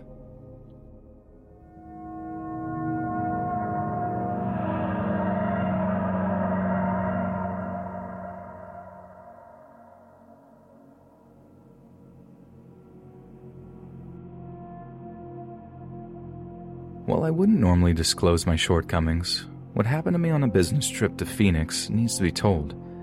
In the spring of 2007, I was sent as a representative of our company to Arizona. A convention of sorts, more like a large get together, was being held. The company I worked for provided inks, specialty stationery, assorted other stuff for smaller bookstores across the country. It wasn't my dream job, but the bills got paid and I was able to afford the first new car I'd ever owned. My flight landed late on a Friday, and I spent the remainder of the evening in my room. I had a few beers and ordered a pizza, finally crashing around midnight. I rose with the sun and headed out just after 8 a.m. It wasn't until 11:30 a.m. when I stopped to buy a coffee that I realized that I'd left my cash on the bedside table. I'd thrown it down after paying for my pizza and forgot about it. I'm one of those people that can't stomach putting 650 on a credit card. Besides, my room was only three floors up. I knew it would only take a second. So, I ducked out and headed upstairs. When I arrived at my door, the maid must have just left my room. Her cart was sitting outside my neighbor's door, and the towels that I'd left on the bathroom floor were gone, having been replaced with fresh ones. Also, the trash was empty, and my bed had been made. Strangely, there was no sign of my money anywhere. Maybe I knocked it under the bed or something. I looked under every piece of furniture, even in the trash can, but it was nowhere to be found. The idea that the maid may have mistaken it for a tip crossed my mind. I went into the hall and found her, where she was doing something with her cart. Speaking in a voice as kind as I could muster, I asked if she had seen any money on my bedside table. I could tell she was unsure of what I was asking and restated my question in Spanish. A slight look of guilt flashed across her face, I thought my suspicions may have been proven correct and she had mistakenly believed it was for her. I felt bad and quickly followed up by saying that I was sorry for creating any misunderstanding. I usually left the maid's tip when I checked out along with a little thank you note. I then explained I'd left it there by mistake and needed it back. Because I felt so guilty, I apologized again. However, instead of laughing it off and apologizing like usual in an awkward situation such as that, she got a disgusted look and cursed me for accusing her of stealing. I knew darn well that she understood me. What she didn't realize was when I mentioned the money, she had touched the pocket on her apron. Most people have some form of tell in their body language. I'd been playing poker since I was a little boy with my father, and he taught me how to recognize them. Nevertheless, I tried one more time to diffuse the tension and explain that I wasn't accusing her of taking it on purpose. I thought maybe she was embarrassed and this caused her to lash out. You don't have to be embarrassed. I'm not going to tell anyone. I ended with a slight chuckle. It did no good, and she began yelling again, thrusting her hands in and out of her pockets. I'd had enough. She'd been given more than one chance to save face and get away without raising my suspicions. Her overreaction to my questions betrayed her guilt to me. I calmly said, If that's the way you want to play this, and headed toward the front desk. I asked to speak with the manager and was invited into his office. As clearly as possible, I explained the situation and my interaction with the maid. We talked with another for the next 20 minutes or so, during which she asked me several questions. At the end of the meeting, he called the maid downstairs and she joined us in his office. He informed her that I had made a complaint that she had stolen $46 of cash from my room. He then asked if she had, and she denied it. She began defending herself, talking about her loyal service to the hotel and its clients the entire time fiddling with her apron pocket, all but confirming my suspicions right there. When she finally stopped, I told the manager that I knew exactly what the money looked like and could prove she had taken it. She turned to me and screwed her face up into a sneer and let out a huff. Before I began, I let her know I derived no pleasure from what I was about to do. Then I began describing the bills two twenties, one $5 bill, especially noteworthy because of the words Kilroy was here written on it with a blue ink pen and a $1 bill with a tear spanning a quarter of the way down the center. I could tell by her expression she was beginning to get concerned. She kept quiet, avoiding any eye contact, just staring at her lap. I took a long breath before finishing my indictment. Oh, and one more thing. Almost 100% positive my money is hidden in her apron. This must have caught her off guard. Her head shot up quickly with a shocked look, only for her to bring it back down quickly when she realized what she'd done. The manager's gaze moved from me to her, her eyes now fixed on her fumbling fingers. Well, is Mr. Wallace correct? She said nothing, acting as if he had never spoken. I sensed his patience was beginning to wear thin. Answer me. The words blasted from his mouth and even caused me to jump slightly. He must have gotten through to her. She jammed her hand into the apron pocket and threw the money at me. I calmly picked up the bills and thanked her. The hotel manager then asked me to return to the lobby while he spoke to her alone. I agreed and took a seat facing the office door. They spoke by themselves for a few minutes before she stormed from the office, crying and walking out the front doors. I assumed he had fired her. Although it's not a result I wanted, I can't pretend to feel sorry for her. The manager then waved me over to his door and confirmed my suspicion. I've terminated her for theft. I just want to tell you once again how truly sorry I am for this. I can assure you this has never happened as long as I've been manager here, and I'm determined it will never happen again. Because of the terrible inconvenience you've been subjected to, I'll be comping your stay and hope this awful event will not prevent you from staying with us in the future. At this point, I'd gone way past caring long ago. I thanked him for his assistance and headed back to my event. In no time, I put it out of my mind and made friends with a group of guys. Once the presentations ended for the day, we all hit the town. After a long dinner, the five of us decided to visit a gentleman's club or two. It was a blast, but by 1:30, I was wasted and looking for a place to lay my head. I had a cab drop me at the hotel and staggered up to my room. The last thing I can remember, I was fumbling with my keycard through foggy eyes. I eventually got the door open, and that was when I was jumped from behind. It really wasn't as much being jumped as getting knocked over the head and pushed into my room. I'm going to be honest here and say I never saw my attacker's face. I was already laying face down on the floor, and since I lost consciousness rather fast, I never got a chance. While I consider myself somewhat lucky for passing out before most of the damage was done, the pain I was left with was just as bad. When I did open my eyes, my attacker had already fled. Turning over was a miserable undertaking. Breathing wasn't much easier. I had to crawl around on the floor to find my phone. In the scuffle, I must have dropped it and it slid under the bed. The pain I felt with every breath told me I probably had a pierced lung. A concussion was almost a given. The beating must have sobered me up. I had no problem telling 911 where I was.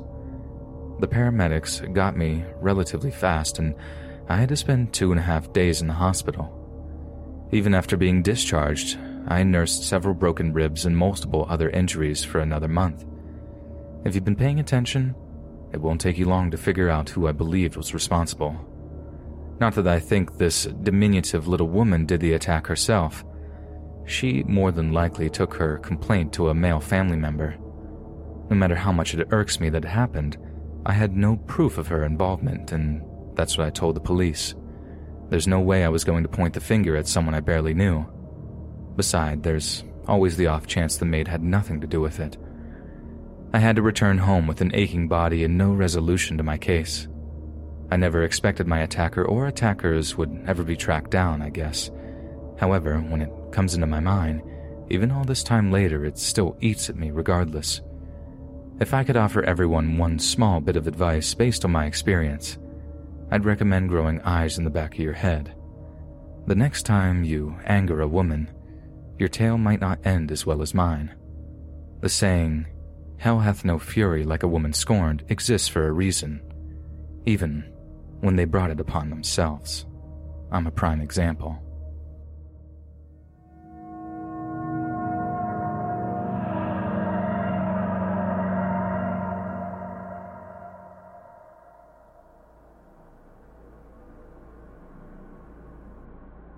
I recently left my job at a private hotel in a nearby town. In the past few years, I've worked as a housekeeper in more than one small establishment, and they all operated in your average pay by the night type of way. This last place was a little different. Considering I'd become accustomed to the ways things had worked in the past, I wasn't expecting anything out of the ordinary. I suppose in hindsight, I could have paid a little bit more attention during my orientation. Referring to their guests as family should have been a clue. Although I'd heard of long term living hotels before, the area I live is way too far down on the economic scale to have anything fancy as that. Just to find this job, I had to drive 50 miles south to a metropolitan area. Initially, I believed my new workplace was this type of business. The building itself was a bit older and verging on run down, but it appeared to have been recently renovated on the inside. The tenants were obviously wealthy and most dressed very well.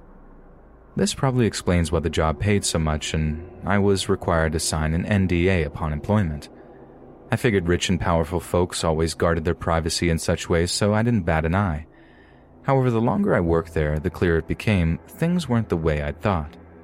The first clue was the large number of young people coming in and out at all times of the day and night. Despite being accompanied by an adult, I got the impression they weren't with their parents. The poor kids never looked happy to be there, but I always hated visiting family at their age, too. The few times I attempted to say hi, I was ignored and given a nasty look by the adults. Although their behavior struck me as a little rude, I didn't think much of it. I grew up in a small town where folks are much friendlier, but I'd always heard city people were rude, so I let it slide. It seemed wiser to just mind my own business and not rock the boat. I put my head down and did my job, at least until that became impossible. It was a normal Friday morning, around 10 a.m., and I was cleaning a tenant's room.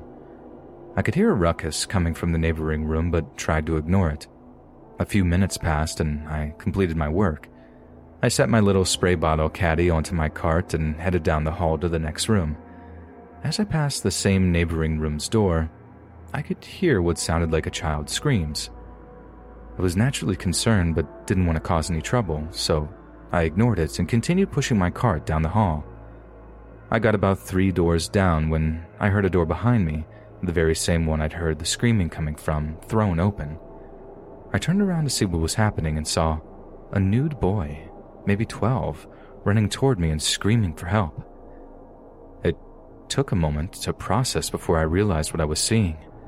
The poor little child ran into my arms, begging me to save him. I reacted like any decent woman would and did my best to comfort him. Not 30 seconds after, a middle aged gentleman came down the hall in a calm and smug manner. He approached us and tried to take the boy by his shoulder. I wasn't having it. My days of ignoring the strange things around me were over.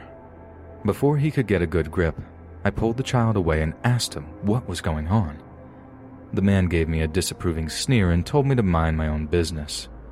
The boy looked up at me with a terrified stare and begged me not to let him go. There was no way I was going to and told the man so. He let out a frustrated huffing noise and said, Well, you just lost your job. I couldn't help but laugh. Even if he did have that power, I didn't care anymore. The degeneracy going on around me wasn't going to continue as long as I was there. I couldn't allow it. The man walked off and returned to his room, slamming the door behind him. I pulled a clean towel from my cart and covered the boy. We took the elevator to the lobby and I called the police. When they arrived, I explained what I had witnessed and answered some questions. While this was going on, my boss was sitting in his office watching with an angry snarl.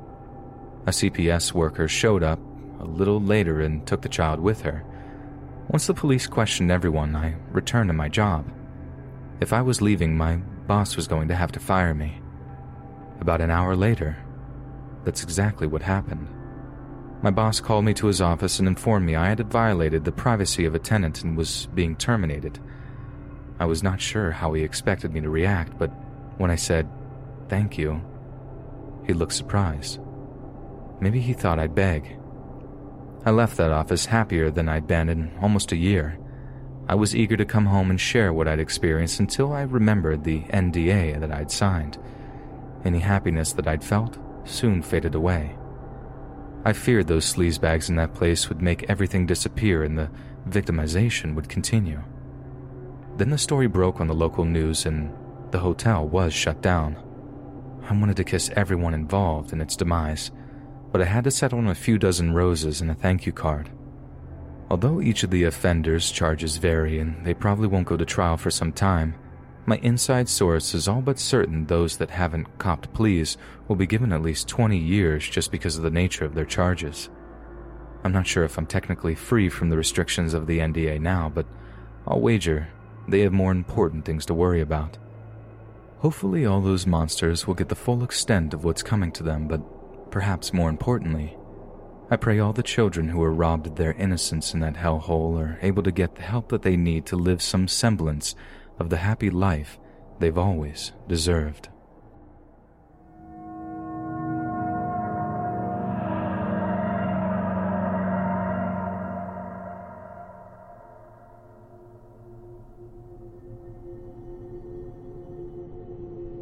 This is something I didn't find out about until a few years ago. It happened to my mom while she was in her early 20s. She had just moved out to Los Angeles from Arizona to pursue an acting career. In between cattle calls and waiting shifts, she was always on the search for a better paying job. A girl she met at an audition told her about this high end hotel that was looking for beautiful young women to be housekeepers. Mom had this in her bundles, still does to be honest. Right after the audition, she headed to the hotel to see if the story was true. And true it was. The managers asked her to return for a second interview, and at the end of it, she was hired. The pay was far more than she'd ever made before, but with it came some things that she had to get used to. Like any average American girl, she gets all giddy every time she saw a famous person. You can imagine in a position where you serve them on a regular basis, this might get annoying. After a talk or two from her boss, she had to learn to view stars like normal people. That would all blow over rather quickly, and the job became just like any other eventually. A few times, she hinted at some odd behavior coming from these people. While never being specific, her descriptions of the perpetrators all but identified who they were. For instance, a very well known singer checked in with his also famous wife, only to spend the majority of his time hanging out with kids. On another occasion, she accidentally caught a famous actor who was married to a beautiful actress in bed with a man. Perhaps the strangest aspect of this is they are members of a famous religion that's well known for frowning on such behavior. I grew up hearing tons of crazy stories like this. However, it wasn't until recently that I heard the craziest one, and it just happened to involve my mother. Mom had been at the hotel for around three years. She'd been in a few national commercials and took extra jobs as often as possible. The workday had been an average one, but she remembers it was unusually hot for some reason. She knocked on a guest's door and received no answer. So, like usual, she entered the room to clean it. It was a suit type setup where the bedroom is separated into its own area. Looking around her, nothing seemed strange. The main room was relatively clean, so she moved on to the bedroom. When she opened the door, she got a horrible sight. A woman, still in her nightgown, laid lifeless on the bed. It appeared that she had been strangled. Out of instinct, maybe, Mom rushed into the room to see if she was still breathing. She was leaning over the bed, searching for a pulse, when she was grabbed from behind. The attacker, a heavy set man she didn't recognize, grabbed her by the throat with both hands. He pinned her down to the bed and started choking her. She said this was the moment she realized her life was over. She also remembered the feeling of pressure in her head, like it was about to pop. She lost consciousness much faster than she expected and recalled feeling relieved she wouldn't have to suffer much longer. That's when it went dark. She was shocked to wake up. At first, she thought it was all a dream, somehow caused by the lack of oxygen to her brain. The only problem with this was the pain in her head and the difficulty she had breathing and swallowing. She searched the room for her assailant, but only her and the dead woman remained. She wasn't sure if she was out of the woods yet, so she stumbled out into the hall looking for help. At first, she tried to scream, but a gruff croak was all she could manage. Soon, a guest exited from the elevator and caught sight of her crouching at the end of the hall. He ran to his room and called the police. The paramedics arrived just before them and rushed her off to the hospital. Her next two days were spent there. Luckily, she wasn't left with any long term damage except for a new, grittier edge to her voice. An edge I never considered strange. I knew she had smoked before getting pregnant with me and believed this to be the cause. As new facts came to light, the dead woman was identified as the wife of a low level producer, the same man who had killed her and attempted to do the same to Mong. His name was released to the press and law enforcement agencies around the world. Despite an exhaustive worldwide search, no trace of the man was ever found. It's thought he escaped to Europe and faded away into the newly dissolved Soviet Union. A few officers are of the belief that he never made it out of the country, choosing to take his life out in the middle of nowhere. I personally don't care where he went to or is today.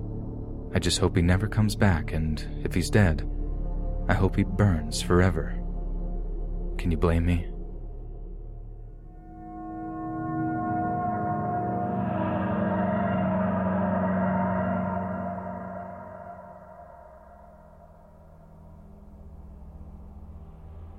High school was when I discovered it. The first time I visited a wealthy friend and saw they had things like maids and personal chefs, I knew right then I wanted to grow up to be rich. The famous part wasn't as important, but I wouldn't turn down the adoration of the public either.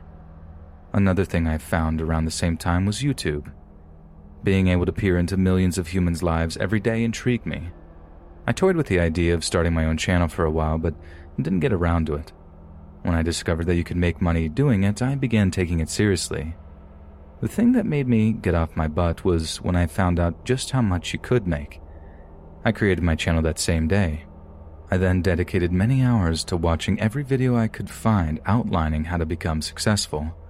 Many of these tips would pay dividends, and then some not so much. Either way, my channel grew into a somewhat successful venture within a couple of years. The checks I would get from AdSense would soon outpace those of my parents. So, what did I do then? I did what every successful YouTuber does and moved to LA. My house was a beautiful place on the beach. After spending a load on furnishing it, I realized I forgot something my fantasy of having a housekeeper. My first call was to a maid service. I told them what I wanted, and two days later, I got a call saying that they had found someone. The woman, a quiet middle aged Latina arrived and got to work. Because of the language barrier, we didn't speak to each other very often. When we did, I got the impression she didn't like me very much. I wasn't sure if this was really the case since I couldn't understand what she was saying much of the time, so I gave her the benefit of the doubt. Things went okay for a month, but when I pointed out that she had missed some dust on a shelf, she had a violent outburst. What I think was cursing coincided with a weird stomping and shaking of her finger. This behavior, of course, scared me and I apologized. The apology seemed to calm her down a little and I gave her the rest of the day off. I didn't want to lose such a great maid, so I decided to keep her around. When she returned, all appeared to be forgiven. She got to work and did a good job as usual. Life went back to being peaceful. We tried to avoid getting each other's way and nothing happened for almost two months. However, one day I couldn't hold my tongue. After using soap to clean something, she left a bunch of soap suds in the sink. I pointed this out to her and asked her to clean up after herself, that's all. Instead, she just stared at me for a few seconds and started snarling. All of a sudden, she exploded and grabbed a kitchen knife from the block. I made the mistake of not running. She slashed across my cheek and began cursing at me again. Now I ran for my life. She was close behind me when I ran out the back door. I made my way toward the beach. No one was around to help me, so I waded in the water. I was hoping she couldn't swim. The salt water stung my face a lot. I hadn't gotten out very far when she tripped and fell. This looked like a good opportunity. Maybe she'd drown.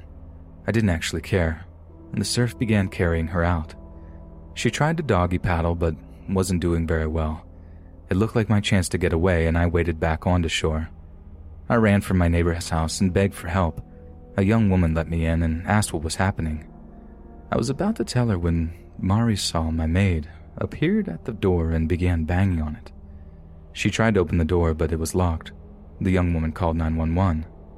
She must have seen this, and the maid ran away. I didn't see where she went, I was just glad she was gone. When the police showed up, I told them what had happened. Then the ambulance took me to the hospital to get my face fixed. I got stitches at first, then a few days later went in for actual reconstructive surgery. This was the first time I realized I'd be horribly scarred forever. At the time, I figured my life was over. The doctor did a very good job, but the injury had obviously ended my YouTube career. After all, you can't exactly be a beauty YouTuber with a big gash across your face. The police would eventually find Marisol hiding at one of her family members' houses a couple of days later.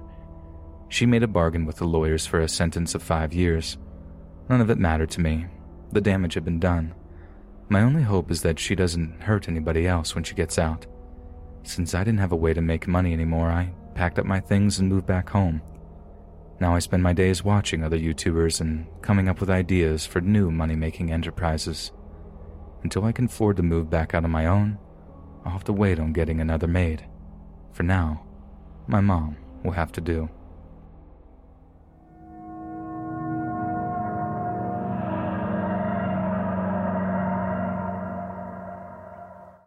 Lucky Land Casino asking people what's the weirdest place you've gotten lucky? Lucky? In line at the deli, I guess? Aha, in my dentist's office. More than once, actually. Do I have to say? Yes, you do. In the car before my kids' PTA meeting. Really? Yes. Excuse me, what's the weirdest place you've gotten lucky? I never win and tell. Well, there you have it. You can get lucky anywhere playing at LuckyLandSlots.com. Play for free right now. Are you feeling lucky? No purchase necessary. Void where prohibited by law. 18 plus. Terms and conditions apply. See website for details. A new year full of surprises. But one thing is always predictable. Postage costs go up. Stamps.com gives you crazy discounts of up to 89% off USPS and UPS services. So when postage goes up, your business will barely notice the change. Stamps.com is like your own personal post office, wherever you are. You can even take orders on the go with the mobile app. No lines, no traffic, no waiting. Schedule package pickups, automatically find the cheapest and fastest shipping options, and seamlessly connect with every major marketplace and shopping cart. There's even a supply store where you can stock up on mailing supplies, labels, even printers. Stamps.com has been indispensable for over 1 million businesses just like yours. All you need is a computer or phone and printer. Take a chunk out of your mailing and shipping costs this year with Stamps.com. Sign up with promo code PROGRAM for a special offer that includes a four week trial, plus free postage and free digital scale. No long term commitments or contracts. That's Stamps.com code PROGRAM.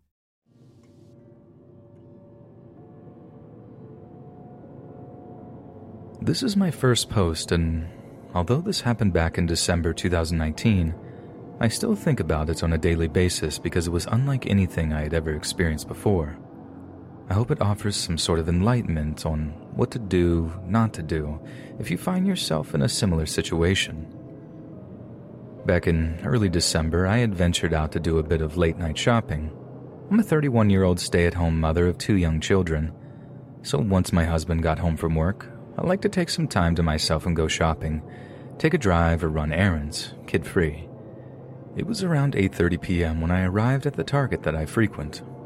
I'm by no means a paranoid or anxious individual, but I have attended several seminars in college on human trafficking and have done plenty of research on my own learning to identify red flags and what precautions to take when out in public alone, especially at night. I carry several self defense items on my person at all times Kubotan, alarm, and universal handcuff key, just in case. I parked directly in front of the store next to a cart caddy and took a mental note of the vehicles parked nearby again, just as a precaution. I was taught at an early age to always be observant of your surroundings, and being a control freak just naturally makes you that way. Nothing seemed out of the ordinary that night, and the parking lot was actually quite empty, most likely because it was a weekday. As I entered the store, I began browsing like usual, following the natural flow of the store departments, following the main aisle around. I'd been browsing for only 10 to 15 minutes when I noticed a young gentleman, mid 20s maybe. He was tall, skinny, dressed in a dirty gray two piece sweatsuit and brown work boots.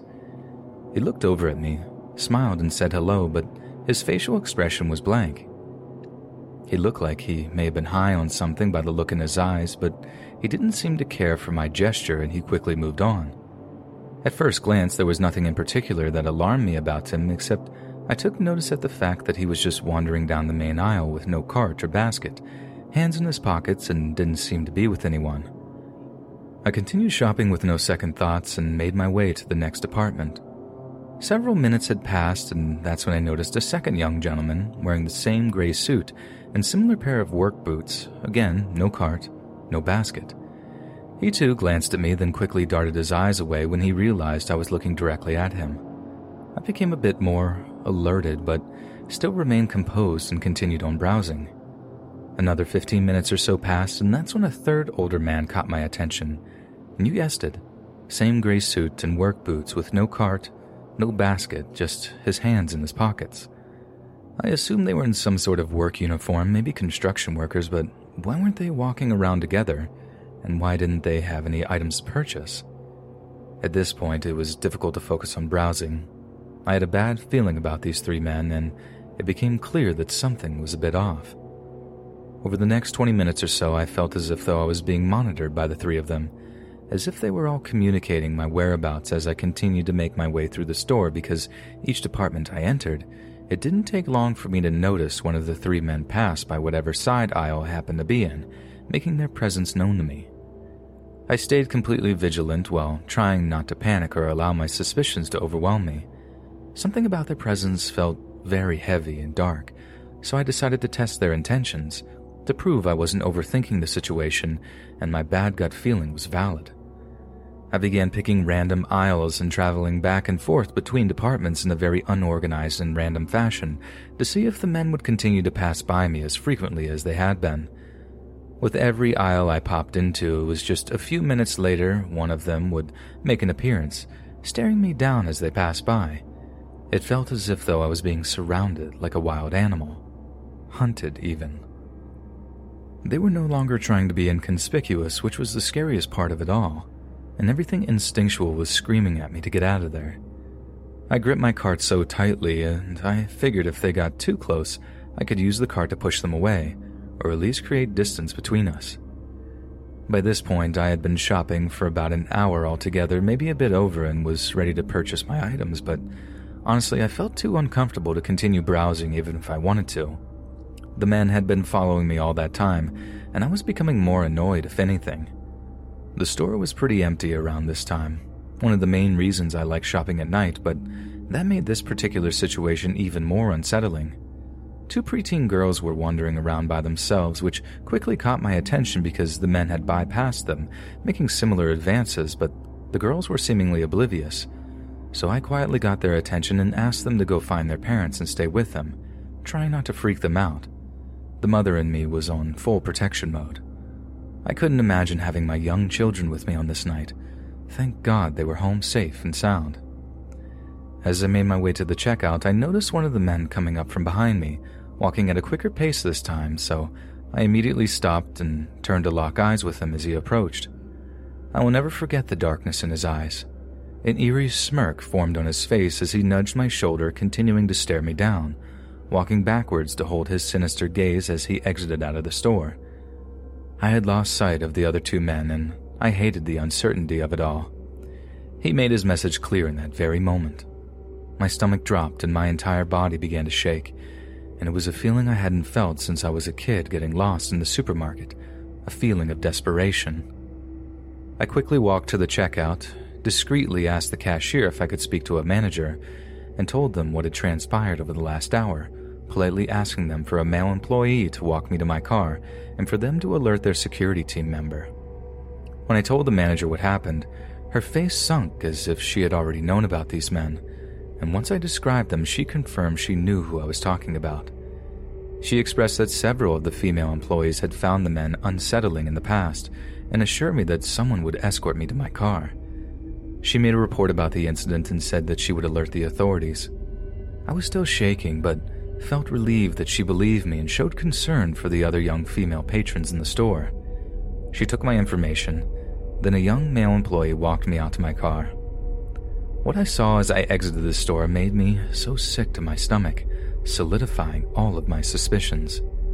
A white, windowless van was parked in the lot directly behind my car, about a three parking space distance between us. One of the men seated in the driver's seat and the other two leaning against the side of the van facing my car, attempting to hide out of view. I mean, how cliche and obvious can you be? Your license plate might as well have read Lady Snatchers at that point. Whatever their intent, it didn't seem pure. I pointed them out to the male employee and said, There they are, which then prompted the men to scurry into their van and speed out of the parking lot without hesitation. I truly don't know what would have happened if I walked out to my car alone, and I'm so freaking grateful I made it home safe and sound and lived to tell the story. Over the following week, I had heard that there were several abduction attempts in the shopping center parallel to that target, and I'm almost certain it was the same individuals.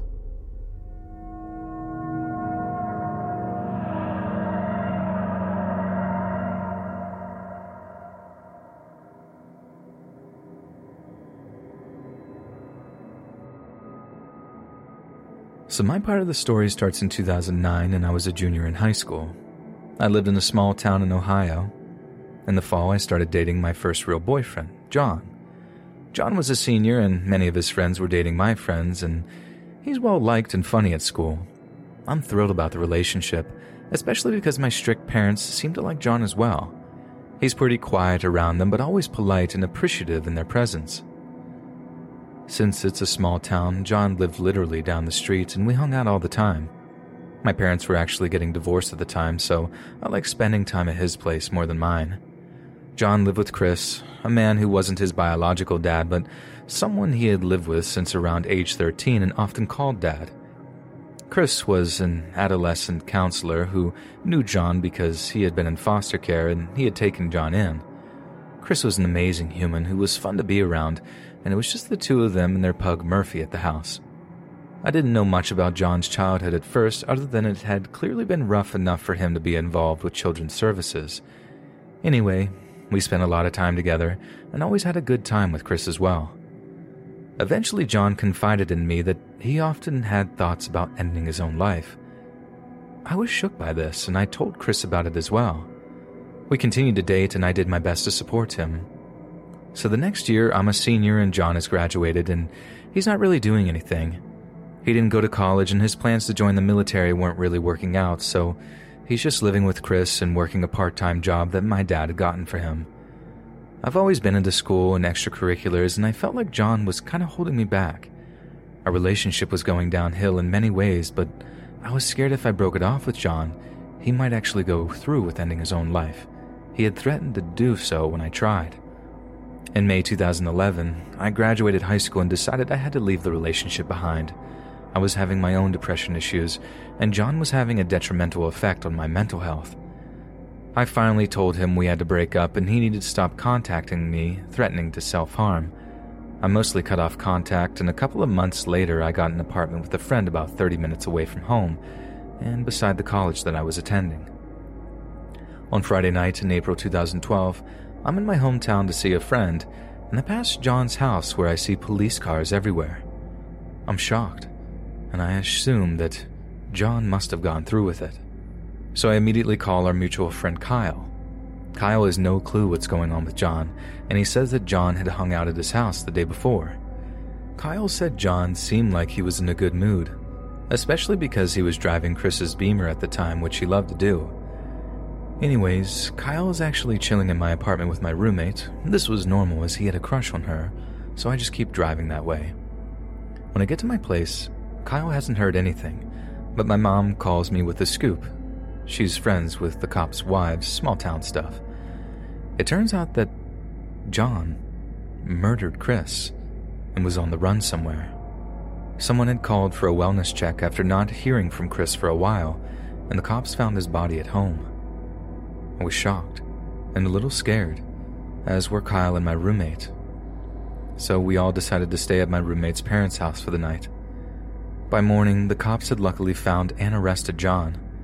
He had taken the Beamer, so it was easily spotted at a rundown motel about 15 miles from his home, about 12 miles from our apartment. When the details came out, the whole thing was even more horrifying. It was a brutal homicide, and had occurred days before the body was found, which means that John was just hanging out at Kyle's house between committing this act and getting arrested, just nonchalantly playing video games, telling jokes to Kyle's little sister, acting like everything was fine. In the meanwhile, he had stuffed Chris's body in their freezer at home. It's insane to think about how someone could be such a psychopath and there was really no explanation given. John initially tried to plead insanity, but he was eventually deemed competent and then pleaded guilty. He got 30 to life in prison. I've obviously told this story from my perspective, but the person who really matters in this is, of course, the victim. Chris was truly a saint of a human being. He had been my role model for so many years, and you just wonder how could something so horrific happen to someone so good? and at the hands of someone they had given everything to, someone they had loved, trusted, and had seen as a son. It's horrifying.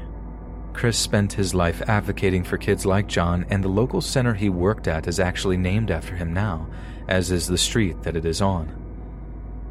As I said to begin, I often wonder about the why of it all.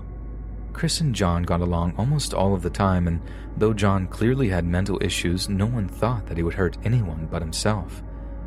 But clearly something was very wrong with John that we missed. They say hindsight is 2020, and I can definitely look back and think of a few strange instances with John. Sneaky, manipulative, and angry, he eventually showed all of those traits, but I was lucky enough not to experience any violence at his hands. I wish I could say the same for Chris. I'm thankful for the time I did spend with him and the positive impact he had on my life during that time. I know he had a positive effect on so many other lives as well, and may he rest in peace.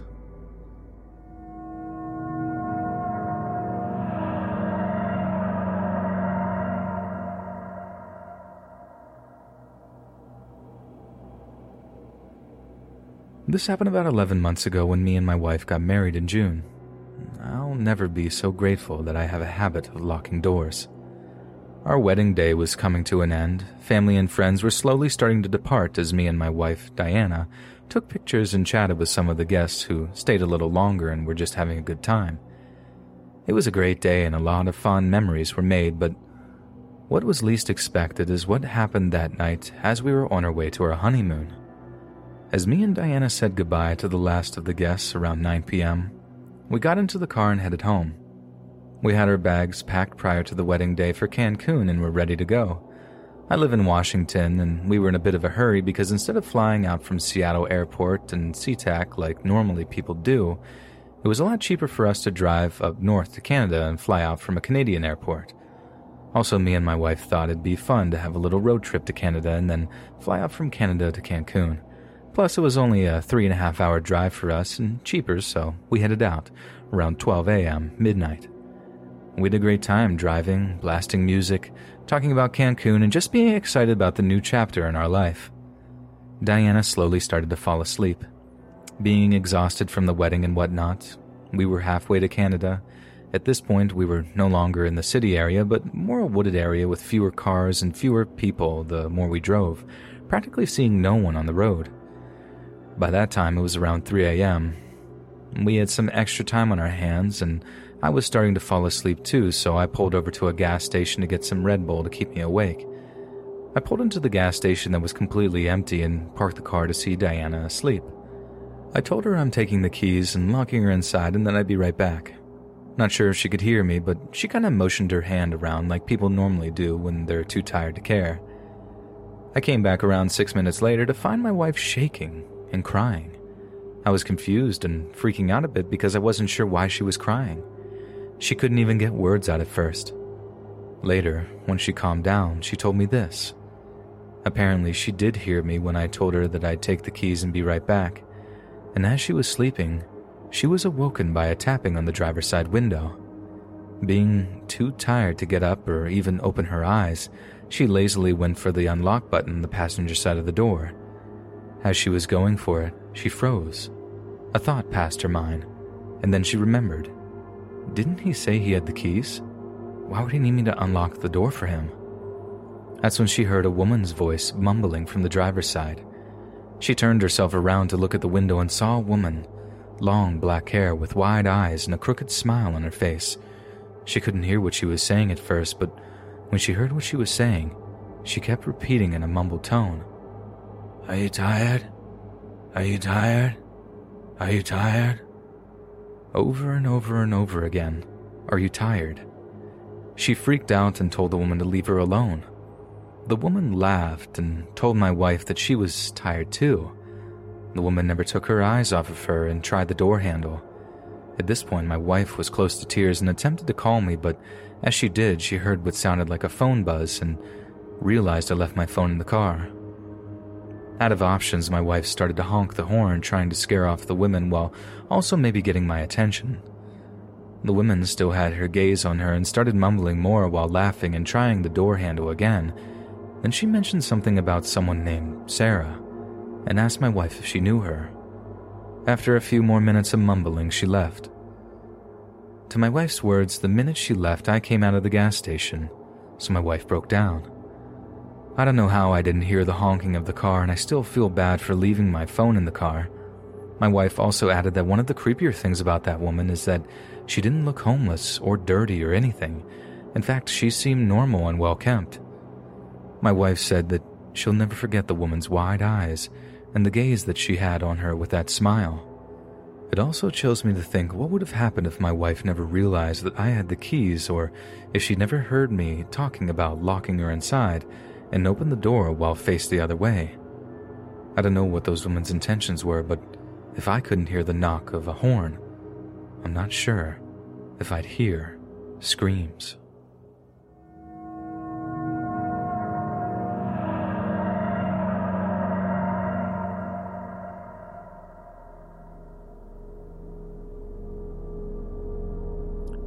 This happened when I was 14, well over 10 years ago at this point. I grew up in a mid sized town with quite a few suburbs and industrial areas kind of mashed together. The downtown was nothing special except for an overabundance of coffee shops and some historic buildings. I went out alone a lot after school because I liked having independence, avoiding being home and listening to music. I typically left my house before my mom got home close to 5 p.m. and was back before dark, which, depending on the season, was any time between 7 p.m. and 9 p.m. I had a cell phone, a flip phone at that time, so my mom felt safe letting me go out alone as I could call her any time. For most of my time as a 14 year old, I would go to the same coffee shop, getting something filled with sugar and caffeine, and try to draw or write while listening to music. I went there so often that they knew my order and the approximate time I would come in. I was also the token goth kid around town, and I looked older than I was, the curse of developing early, so I guess I was easy to remember. One day, I was sitting my usual spot at a table by the window trying to draw. I'm not very good of an artist, and I can see some guy staring at me from the booth facing my table on my left. I'm pretty used to this feeling, so I just continue drawing. A little while later, the man comes up to me and asks to borrow my pencil. I smile and give him one of mine and just go back to what I'm doing. Shortly after that, he comes up again and asks if he can talk to me and wants me to join him at his booth. At this point in my life, I had already been approached by men who typically backed off once they learned my age.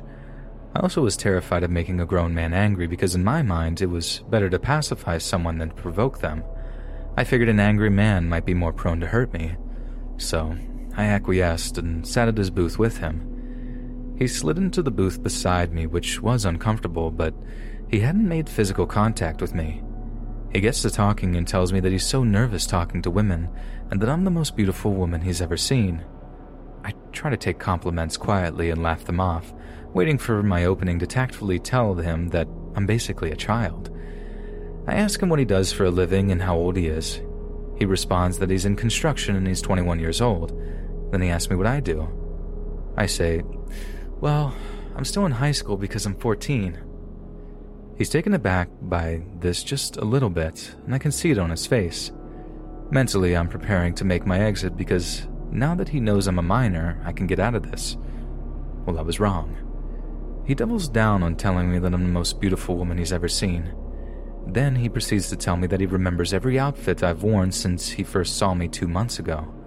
Since I go out almost every day, it's a lot of outfits, and he describes them to me and tells me what his favorite outfit of mine is. I take the same route to the coffee shop from my house every day, so he must hang out somewhere along there. Did he follow me to the coffee shop? Has he been stalking me? At this point, I'm freaking out on the inside, but I'm trying to keep my cool until I can figure out a way to gracefully exit the situation. We make small talk. I'm still scrambling for a way out, and I try to distance myself from him in the booth.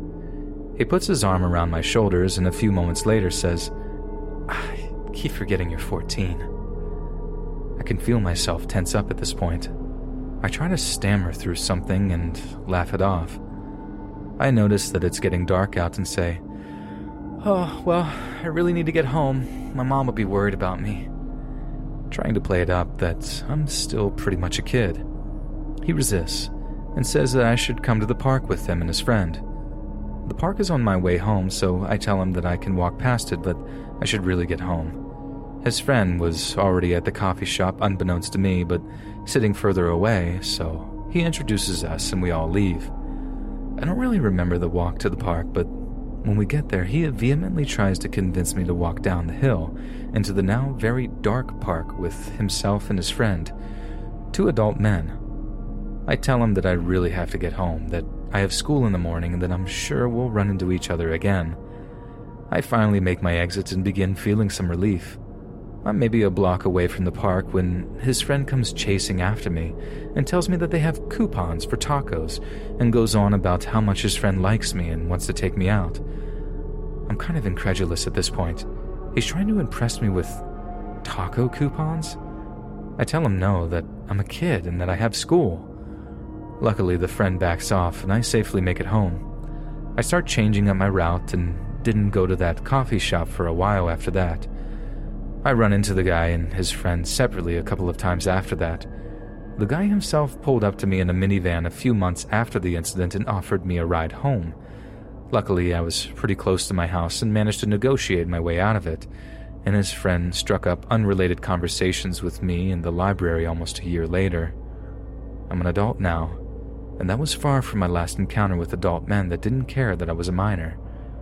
The creepy guy who wanted to hook up with 14 year old me I hope you never meet another minor that you try to impress with free tacos.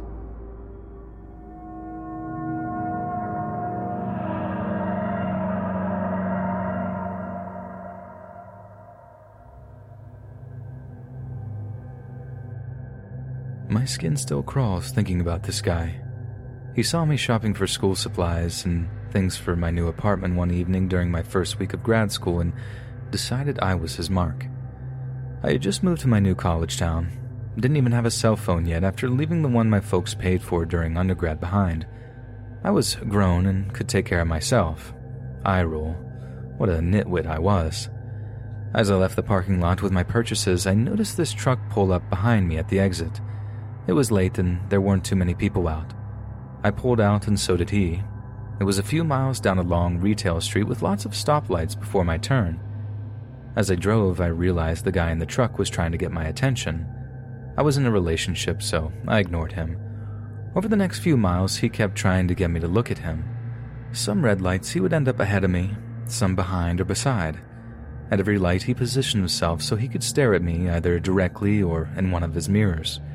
His gaze was unwavering and my anxiety rose. He was driving oddly, speeding up close to my bumper hitting his brakes when he was in front of me, swerving close to my car a couple of times. Finally, at a red light where he was beside me, I glanced over and absolutely started to panic when I was met with an unbelievably empty, unwavering stare and realized he was fiddling with himself. He was getting off on the fact that I was terrified, and he was following me, and he was trying to force me to pull over. At one point, I scooted through an intersection on a hard yellow a couple of cars ahead of him, thinking I could shake him. Nope. He went around the cars at the light and ran the red and got back in front of me. A freeway entrance ramp came up, and I tried to fake him out by putting on my signal and getting into the merge lane for it. He took the bait and started up the ramp. I quickly got out of the merge lane and continued straight. Again, I'd hoped to lose him, but he drove his truck down the embankment to keep following. Another light where he was beside me, I pulled through the light and then turned at the last possible second. He made a U turn and ran another red to follow me. My panic really ramped up at that point. With no cell phone, no sense of direction, in a new city, I really didn't know what to do. So I turned on classic rock and forced myself to sing along and forced myself to go to the speed limit so I wouldn't crash out of terrified stupidity. I decided to drive to the supermarket across town because I remembered it had a police station in it. He followed me all the way there. He burned out of the lot as soon as he saw all the cop cruisers parked out front. I filed a report and asked for a police escort home. I insisted because something told me that this creep was waiting for me to leave the police station. He was. As soon as I pulled out, I saw him. I pulled over and told the officer following me, and he went after him, but the truck had taken off, and the cop couldn't catch him. The police got the surveillance video from the first store. It turned out this jerk had been dogging me the entire time I was shopping. I saw him on surveillance footage following me through the store. I saw him follow me out, close enough to grab my elbow. I saw footage of him circling the lot in his truck waiting for me to pull out when I took too long to unload my cart. My heart sank. I was able to remember six of seven digits of his plates and the make and model of his truck. In the end, the cops did nothing. They said it was a he said, she said since the surveillance video didn't catch him doing anything particularly unlawful and was a losing case to try to charge him with anything. I ended up trading vehicles with a friend for a couple of months to try to feel safer and went on with my life. I had no idea what this monster had done just a handful of months later, until almost 15 years had passed. I was watching a Discovery ID show about the kidnapping and murder of Sandy Jeffers. I almost fell off my seat when I saw the mugshot of her killer, Aaron Lee Skeen. It was him. I was so disgusted that law enforcement did nothing in my case that I tracked down the investigator in the murder case and, after verifying some things about the vehicle that were changed in the TV reenactment to weed out people making stuff up, she took my contact info and official statement. She could neither confirm nor deny that my run in was with Skeen, but qualified her statement by saying, At least you don't have to worry about him anymore because he got life without parole. I only wish something could have been done when he terrorized me. Perhaps things would have been different for Sandy.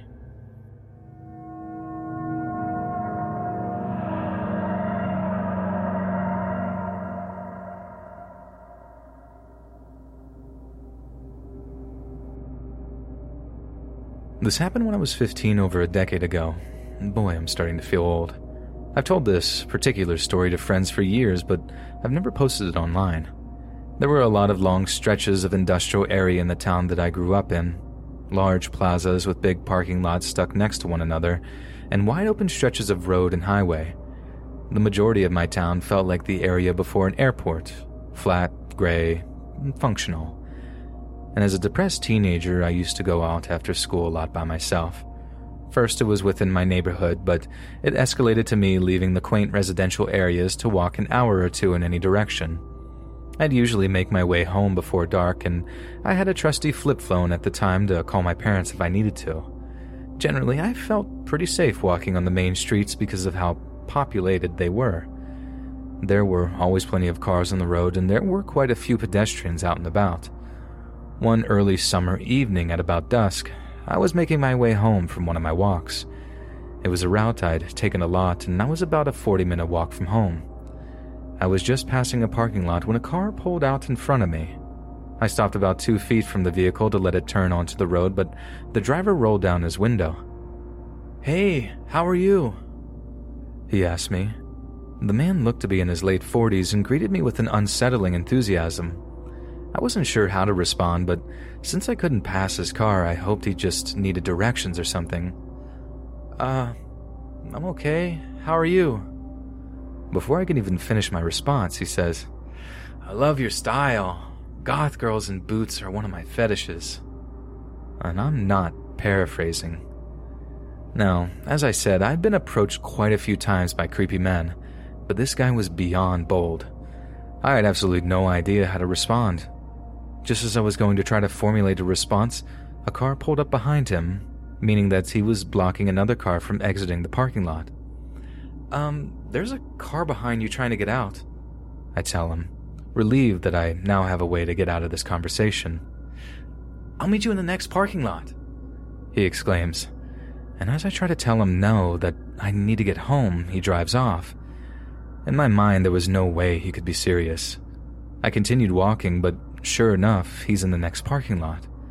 The parking lot he'd entered was down a bit of a hill, and he was standing beside his car. As soon as he saw me, he started waving me down. I'd been followed by cars before, and I was generally afraid of the idea of making a man angry and being stalked to my home. I assessed the situation. He was parked about 10 feet from a dive bar, and there were about 15 men outside on the patio, which meant that they could see me and would be in potential earshot if I screamed. I weighed the options between going down to meet him versus potentially being followed home and made the stupid decision to walk down the slight incline. I honestly don't know why I didn't just pretend to be on the phone or call my mom. I don't remember what he said when I approached, but I kept my distance from him in his car so I wouldn't be easy to kidnap. He walked around to his trunk and I felt myself tense up and take a step back. He then pulls out a pair of women's boots and approaches me slightly to show them to me. They were laced up, about mid calf, maybe size 9. Nice, aren't they? He asked me. Uh, yeah, I responded hesitantly. They were not nice, but my brain was on autopilot. Wanna try 'em on for me? He asked, grinning. I'm absolutely stunned. More than scared, I'm completely baffled that this is actually happening. I think I'm a little too young for you. I managed to stammer out. No. You're what, like 20? I'm 15. All the blood leaves his face, and he finally realizes that he's made a mistake. He quickly puts the boots back in his trunk and says something to the effect of, Oh, I'm so sorry, you're just so hot. I should have been saying that. You're. You're 15. Uh. I kind of laugh him off and exit gracefully. He drives out of there well above the speed limit. I'm relieved, but left absolutely bewildered and creeped out. Why was he carrying around a pair of women's boots? How many women did he approach? What just happened? What would have happened if I was over 18? Why did his brain think that what he just did was okay, even if I had been old enough? I still can't wrap my head around everything that happened, and if he thought that it would actually work even if I was an adult. I'm in my late 20s now, which means that if he approached me today, he probably would be more insistent.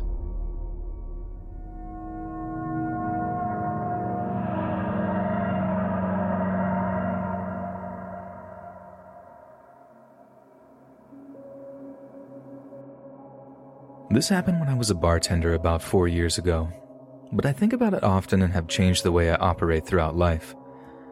Now I refuse to go to any store alone after midnight.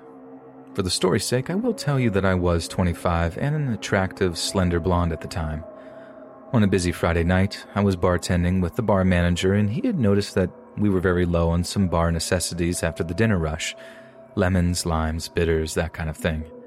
So I was sent out to go to a 24 hour grocery store down the road to pick up the odds and ends that would require to get us through the weekend. I picked up everything that was asked of me without trouble at the store until I got to the liquor aisle. There were two country looking guys that were probably around my age in the aisle, and they were staring at me and whispering to each other in a way that made me feel uncomfortable, as I assumed that they were making comments about me. All pretty innocent so far. Before they could approach me, I grabbed what I needed very quickly and power walked to the self checkout.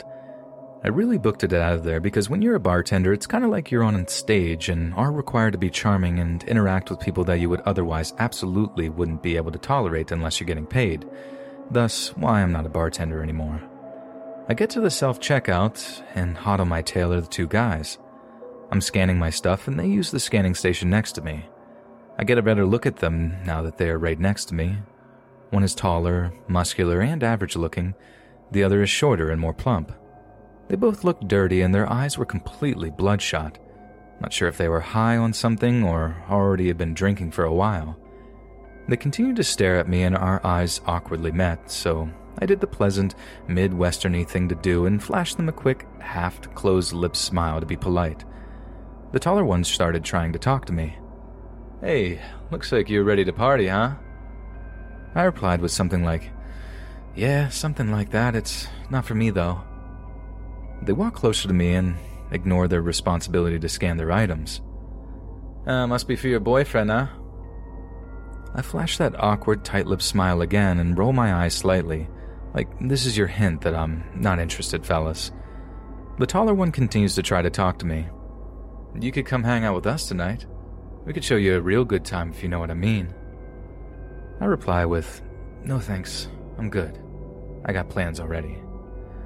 Well, the tall one starts to get upset that his moves aren't working like he'd hoped and starts using a more threatening tone and moves very close to me, like two inches away. But I ignore him, staying focused on the scanner. I don't think he had showered in a few days by the smell of him. He gets a little louder and says, I see how it is. You probably only mess with doctors and rich men like that. You think you're too good for us. We can show you that you aren't. We could teach you a lesson. Now, I'm not sure in what context he meant, but it definitely wasn't good.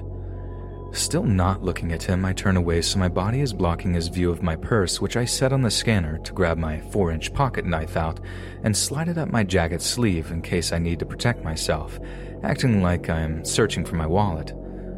I do this, however, in view of the self scanner worker standing at her podium and look at her with wide eyes, trying to communicate that I don't feel safe and I might need help. I turn back to the machine and slide my credit card to pay, while the creepy and hostile guys are practically standing on top of me.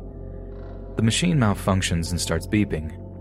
The lady worker comes over immediately, and the guys standing next to me change their expressions from, I'm planning to torture you for a couple of days and toss your body in a creek, to just your friendly, good old country boys making polite conversation over here.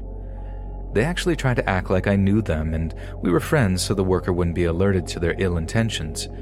They tried joking with the worker, saying I was stealing something, and that's why the machine went off. The worker was definitely not buying it. She was a six foot tall woman with some muscle on her, by the way. I wouldn't mess with her on my best day.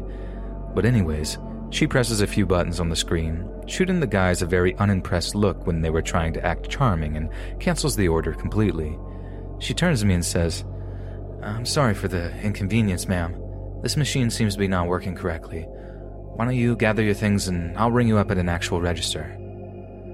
She puts her hand on my back and gives me a wide eyed look like I gave her a minute earlier, letting me know that she sees I'm in danger. I pick up my things to follow her to a register that is near the security office. The guys linger around the self scan, still glaring at me, and eventually complete their purchase, but stand at the exit, assuming they're waiting for me. I felt like I would be walking to my death if I made my exit in that moment. The worker keeps a close eye on the guys and scans my items. As she's scanning, she tells me there really wasn't anything wrong with the machine I was using. It just misread my credit card. She said, I had a bad feeling about those guys from the moment they walked in, and then I saw them getting aggressive towards you. I already rang security to be ready to walk out to the parking lot and make sure you left safely when you were ready to leave. Then I saw you take that knife out and put it up your sleeve, getting ready to protect yourself. Good girl. As much as I'd like to see you show them that they picked the wrong chick to mess with, I'm glad I was able to pull you aside and make sure you're safe. I see them waiting by the door for you, I'll just keep pressing buttons on the screen and act like I'm having trouble with your order until they give up and go outside. Our security officer and I both are still going to escort you to your vehicle when you leave.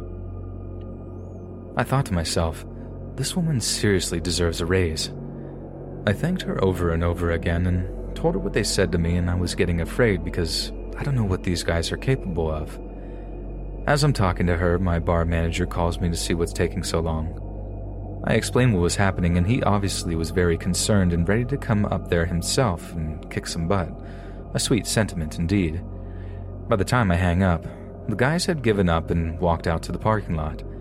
The worker said to give it another few minutes because she had a feeling that they may still be in the parking lot waiting for me to walk out and see which vehicle was mine so they could follow me. My instant thought was, no way, they gotta be gone by now. I was wrong. The worker and security guard escorted me out, and as it was after midnight, you can imagine how empty the parking lot was. Towards the back of the lot, there sat an old big pickup truck running with the lights on, pointing towards the store. It was a huge parking lot, and it wouldn't have made sense for them to initially park like that, so I'm assuming they moved the truck to sit that way so they had full view of when I exited the store to go to my vehicle. It was like being stalked by very hungry lions.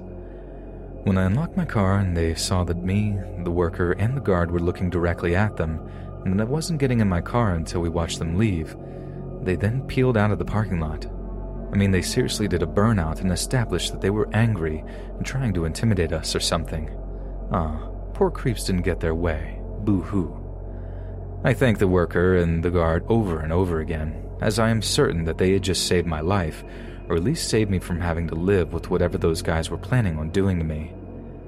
I did write a long letter to the store manager and to their corporate location describing how their employees protected me and how grateful I was. I really hope that earned her a promotion, a bonus, or a raise. She didn't know me at all and was ready to protect me, which really isn't her job, but she went through with it anyway.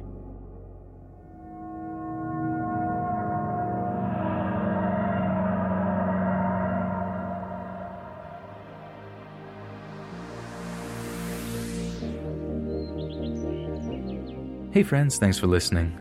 Click that notification bell to be alerted of all future narrations. If you got a story, be sure to submit them to my subreddit, r Let's Read Official, and give and receive feedback from the community, and maybe even hear your story featured on the next video. And join my Discord to interact with me and other listeners directly. And if you want to support me even more, grab early access to all future narrations for just $1 a month on Patreon, and maybe even pick up some Let's Read merch on Spreadshirt and check out the Let's Read podcast, where you can hear all these stories in long compilation form and save huge on data, located anywhere you listen to podcasts. Links in the bio. Thanks so much, friends, and remember A new year full of surprises. But one thing is always predictable postage costs go up. Stamps.com gives you crazy discounts of up to 89% off USPS and UPS services. So when postage goes up, your business will barely notice the change. Stamps.com is like your own personal post office, wherever you are. You can even take orders on the go with the mobile app. No lines, no traffic, no waiting. Schedule package pickups, automatically find the cheapest and fastest shipping options, and seamlessly connect with every major marketplace and shopping cart. There's even a supply store where you can stock up on mailing supplies, labels, even printers. Stamps.com has been indispensable for over 1 million businesses just like yours. All you need is a computer or phone and printer. Take a chunk out of your mailing and shipping costs this year with Stamps.com. Sign up with promo code PROGRAM for a special offer that includes a four week trial, plus free postage and free digital scale. No long term commitments or contracts. That's Stamps.com code PROGRAM.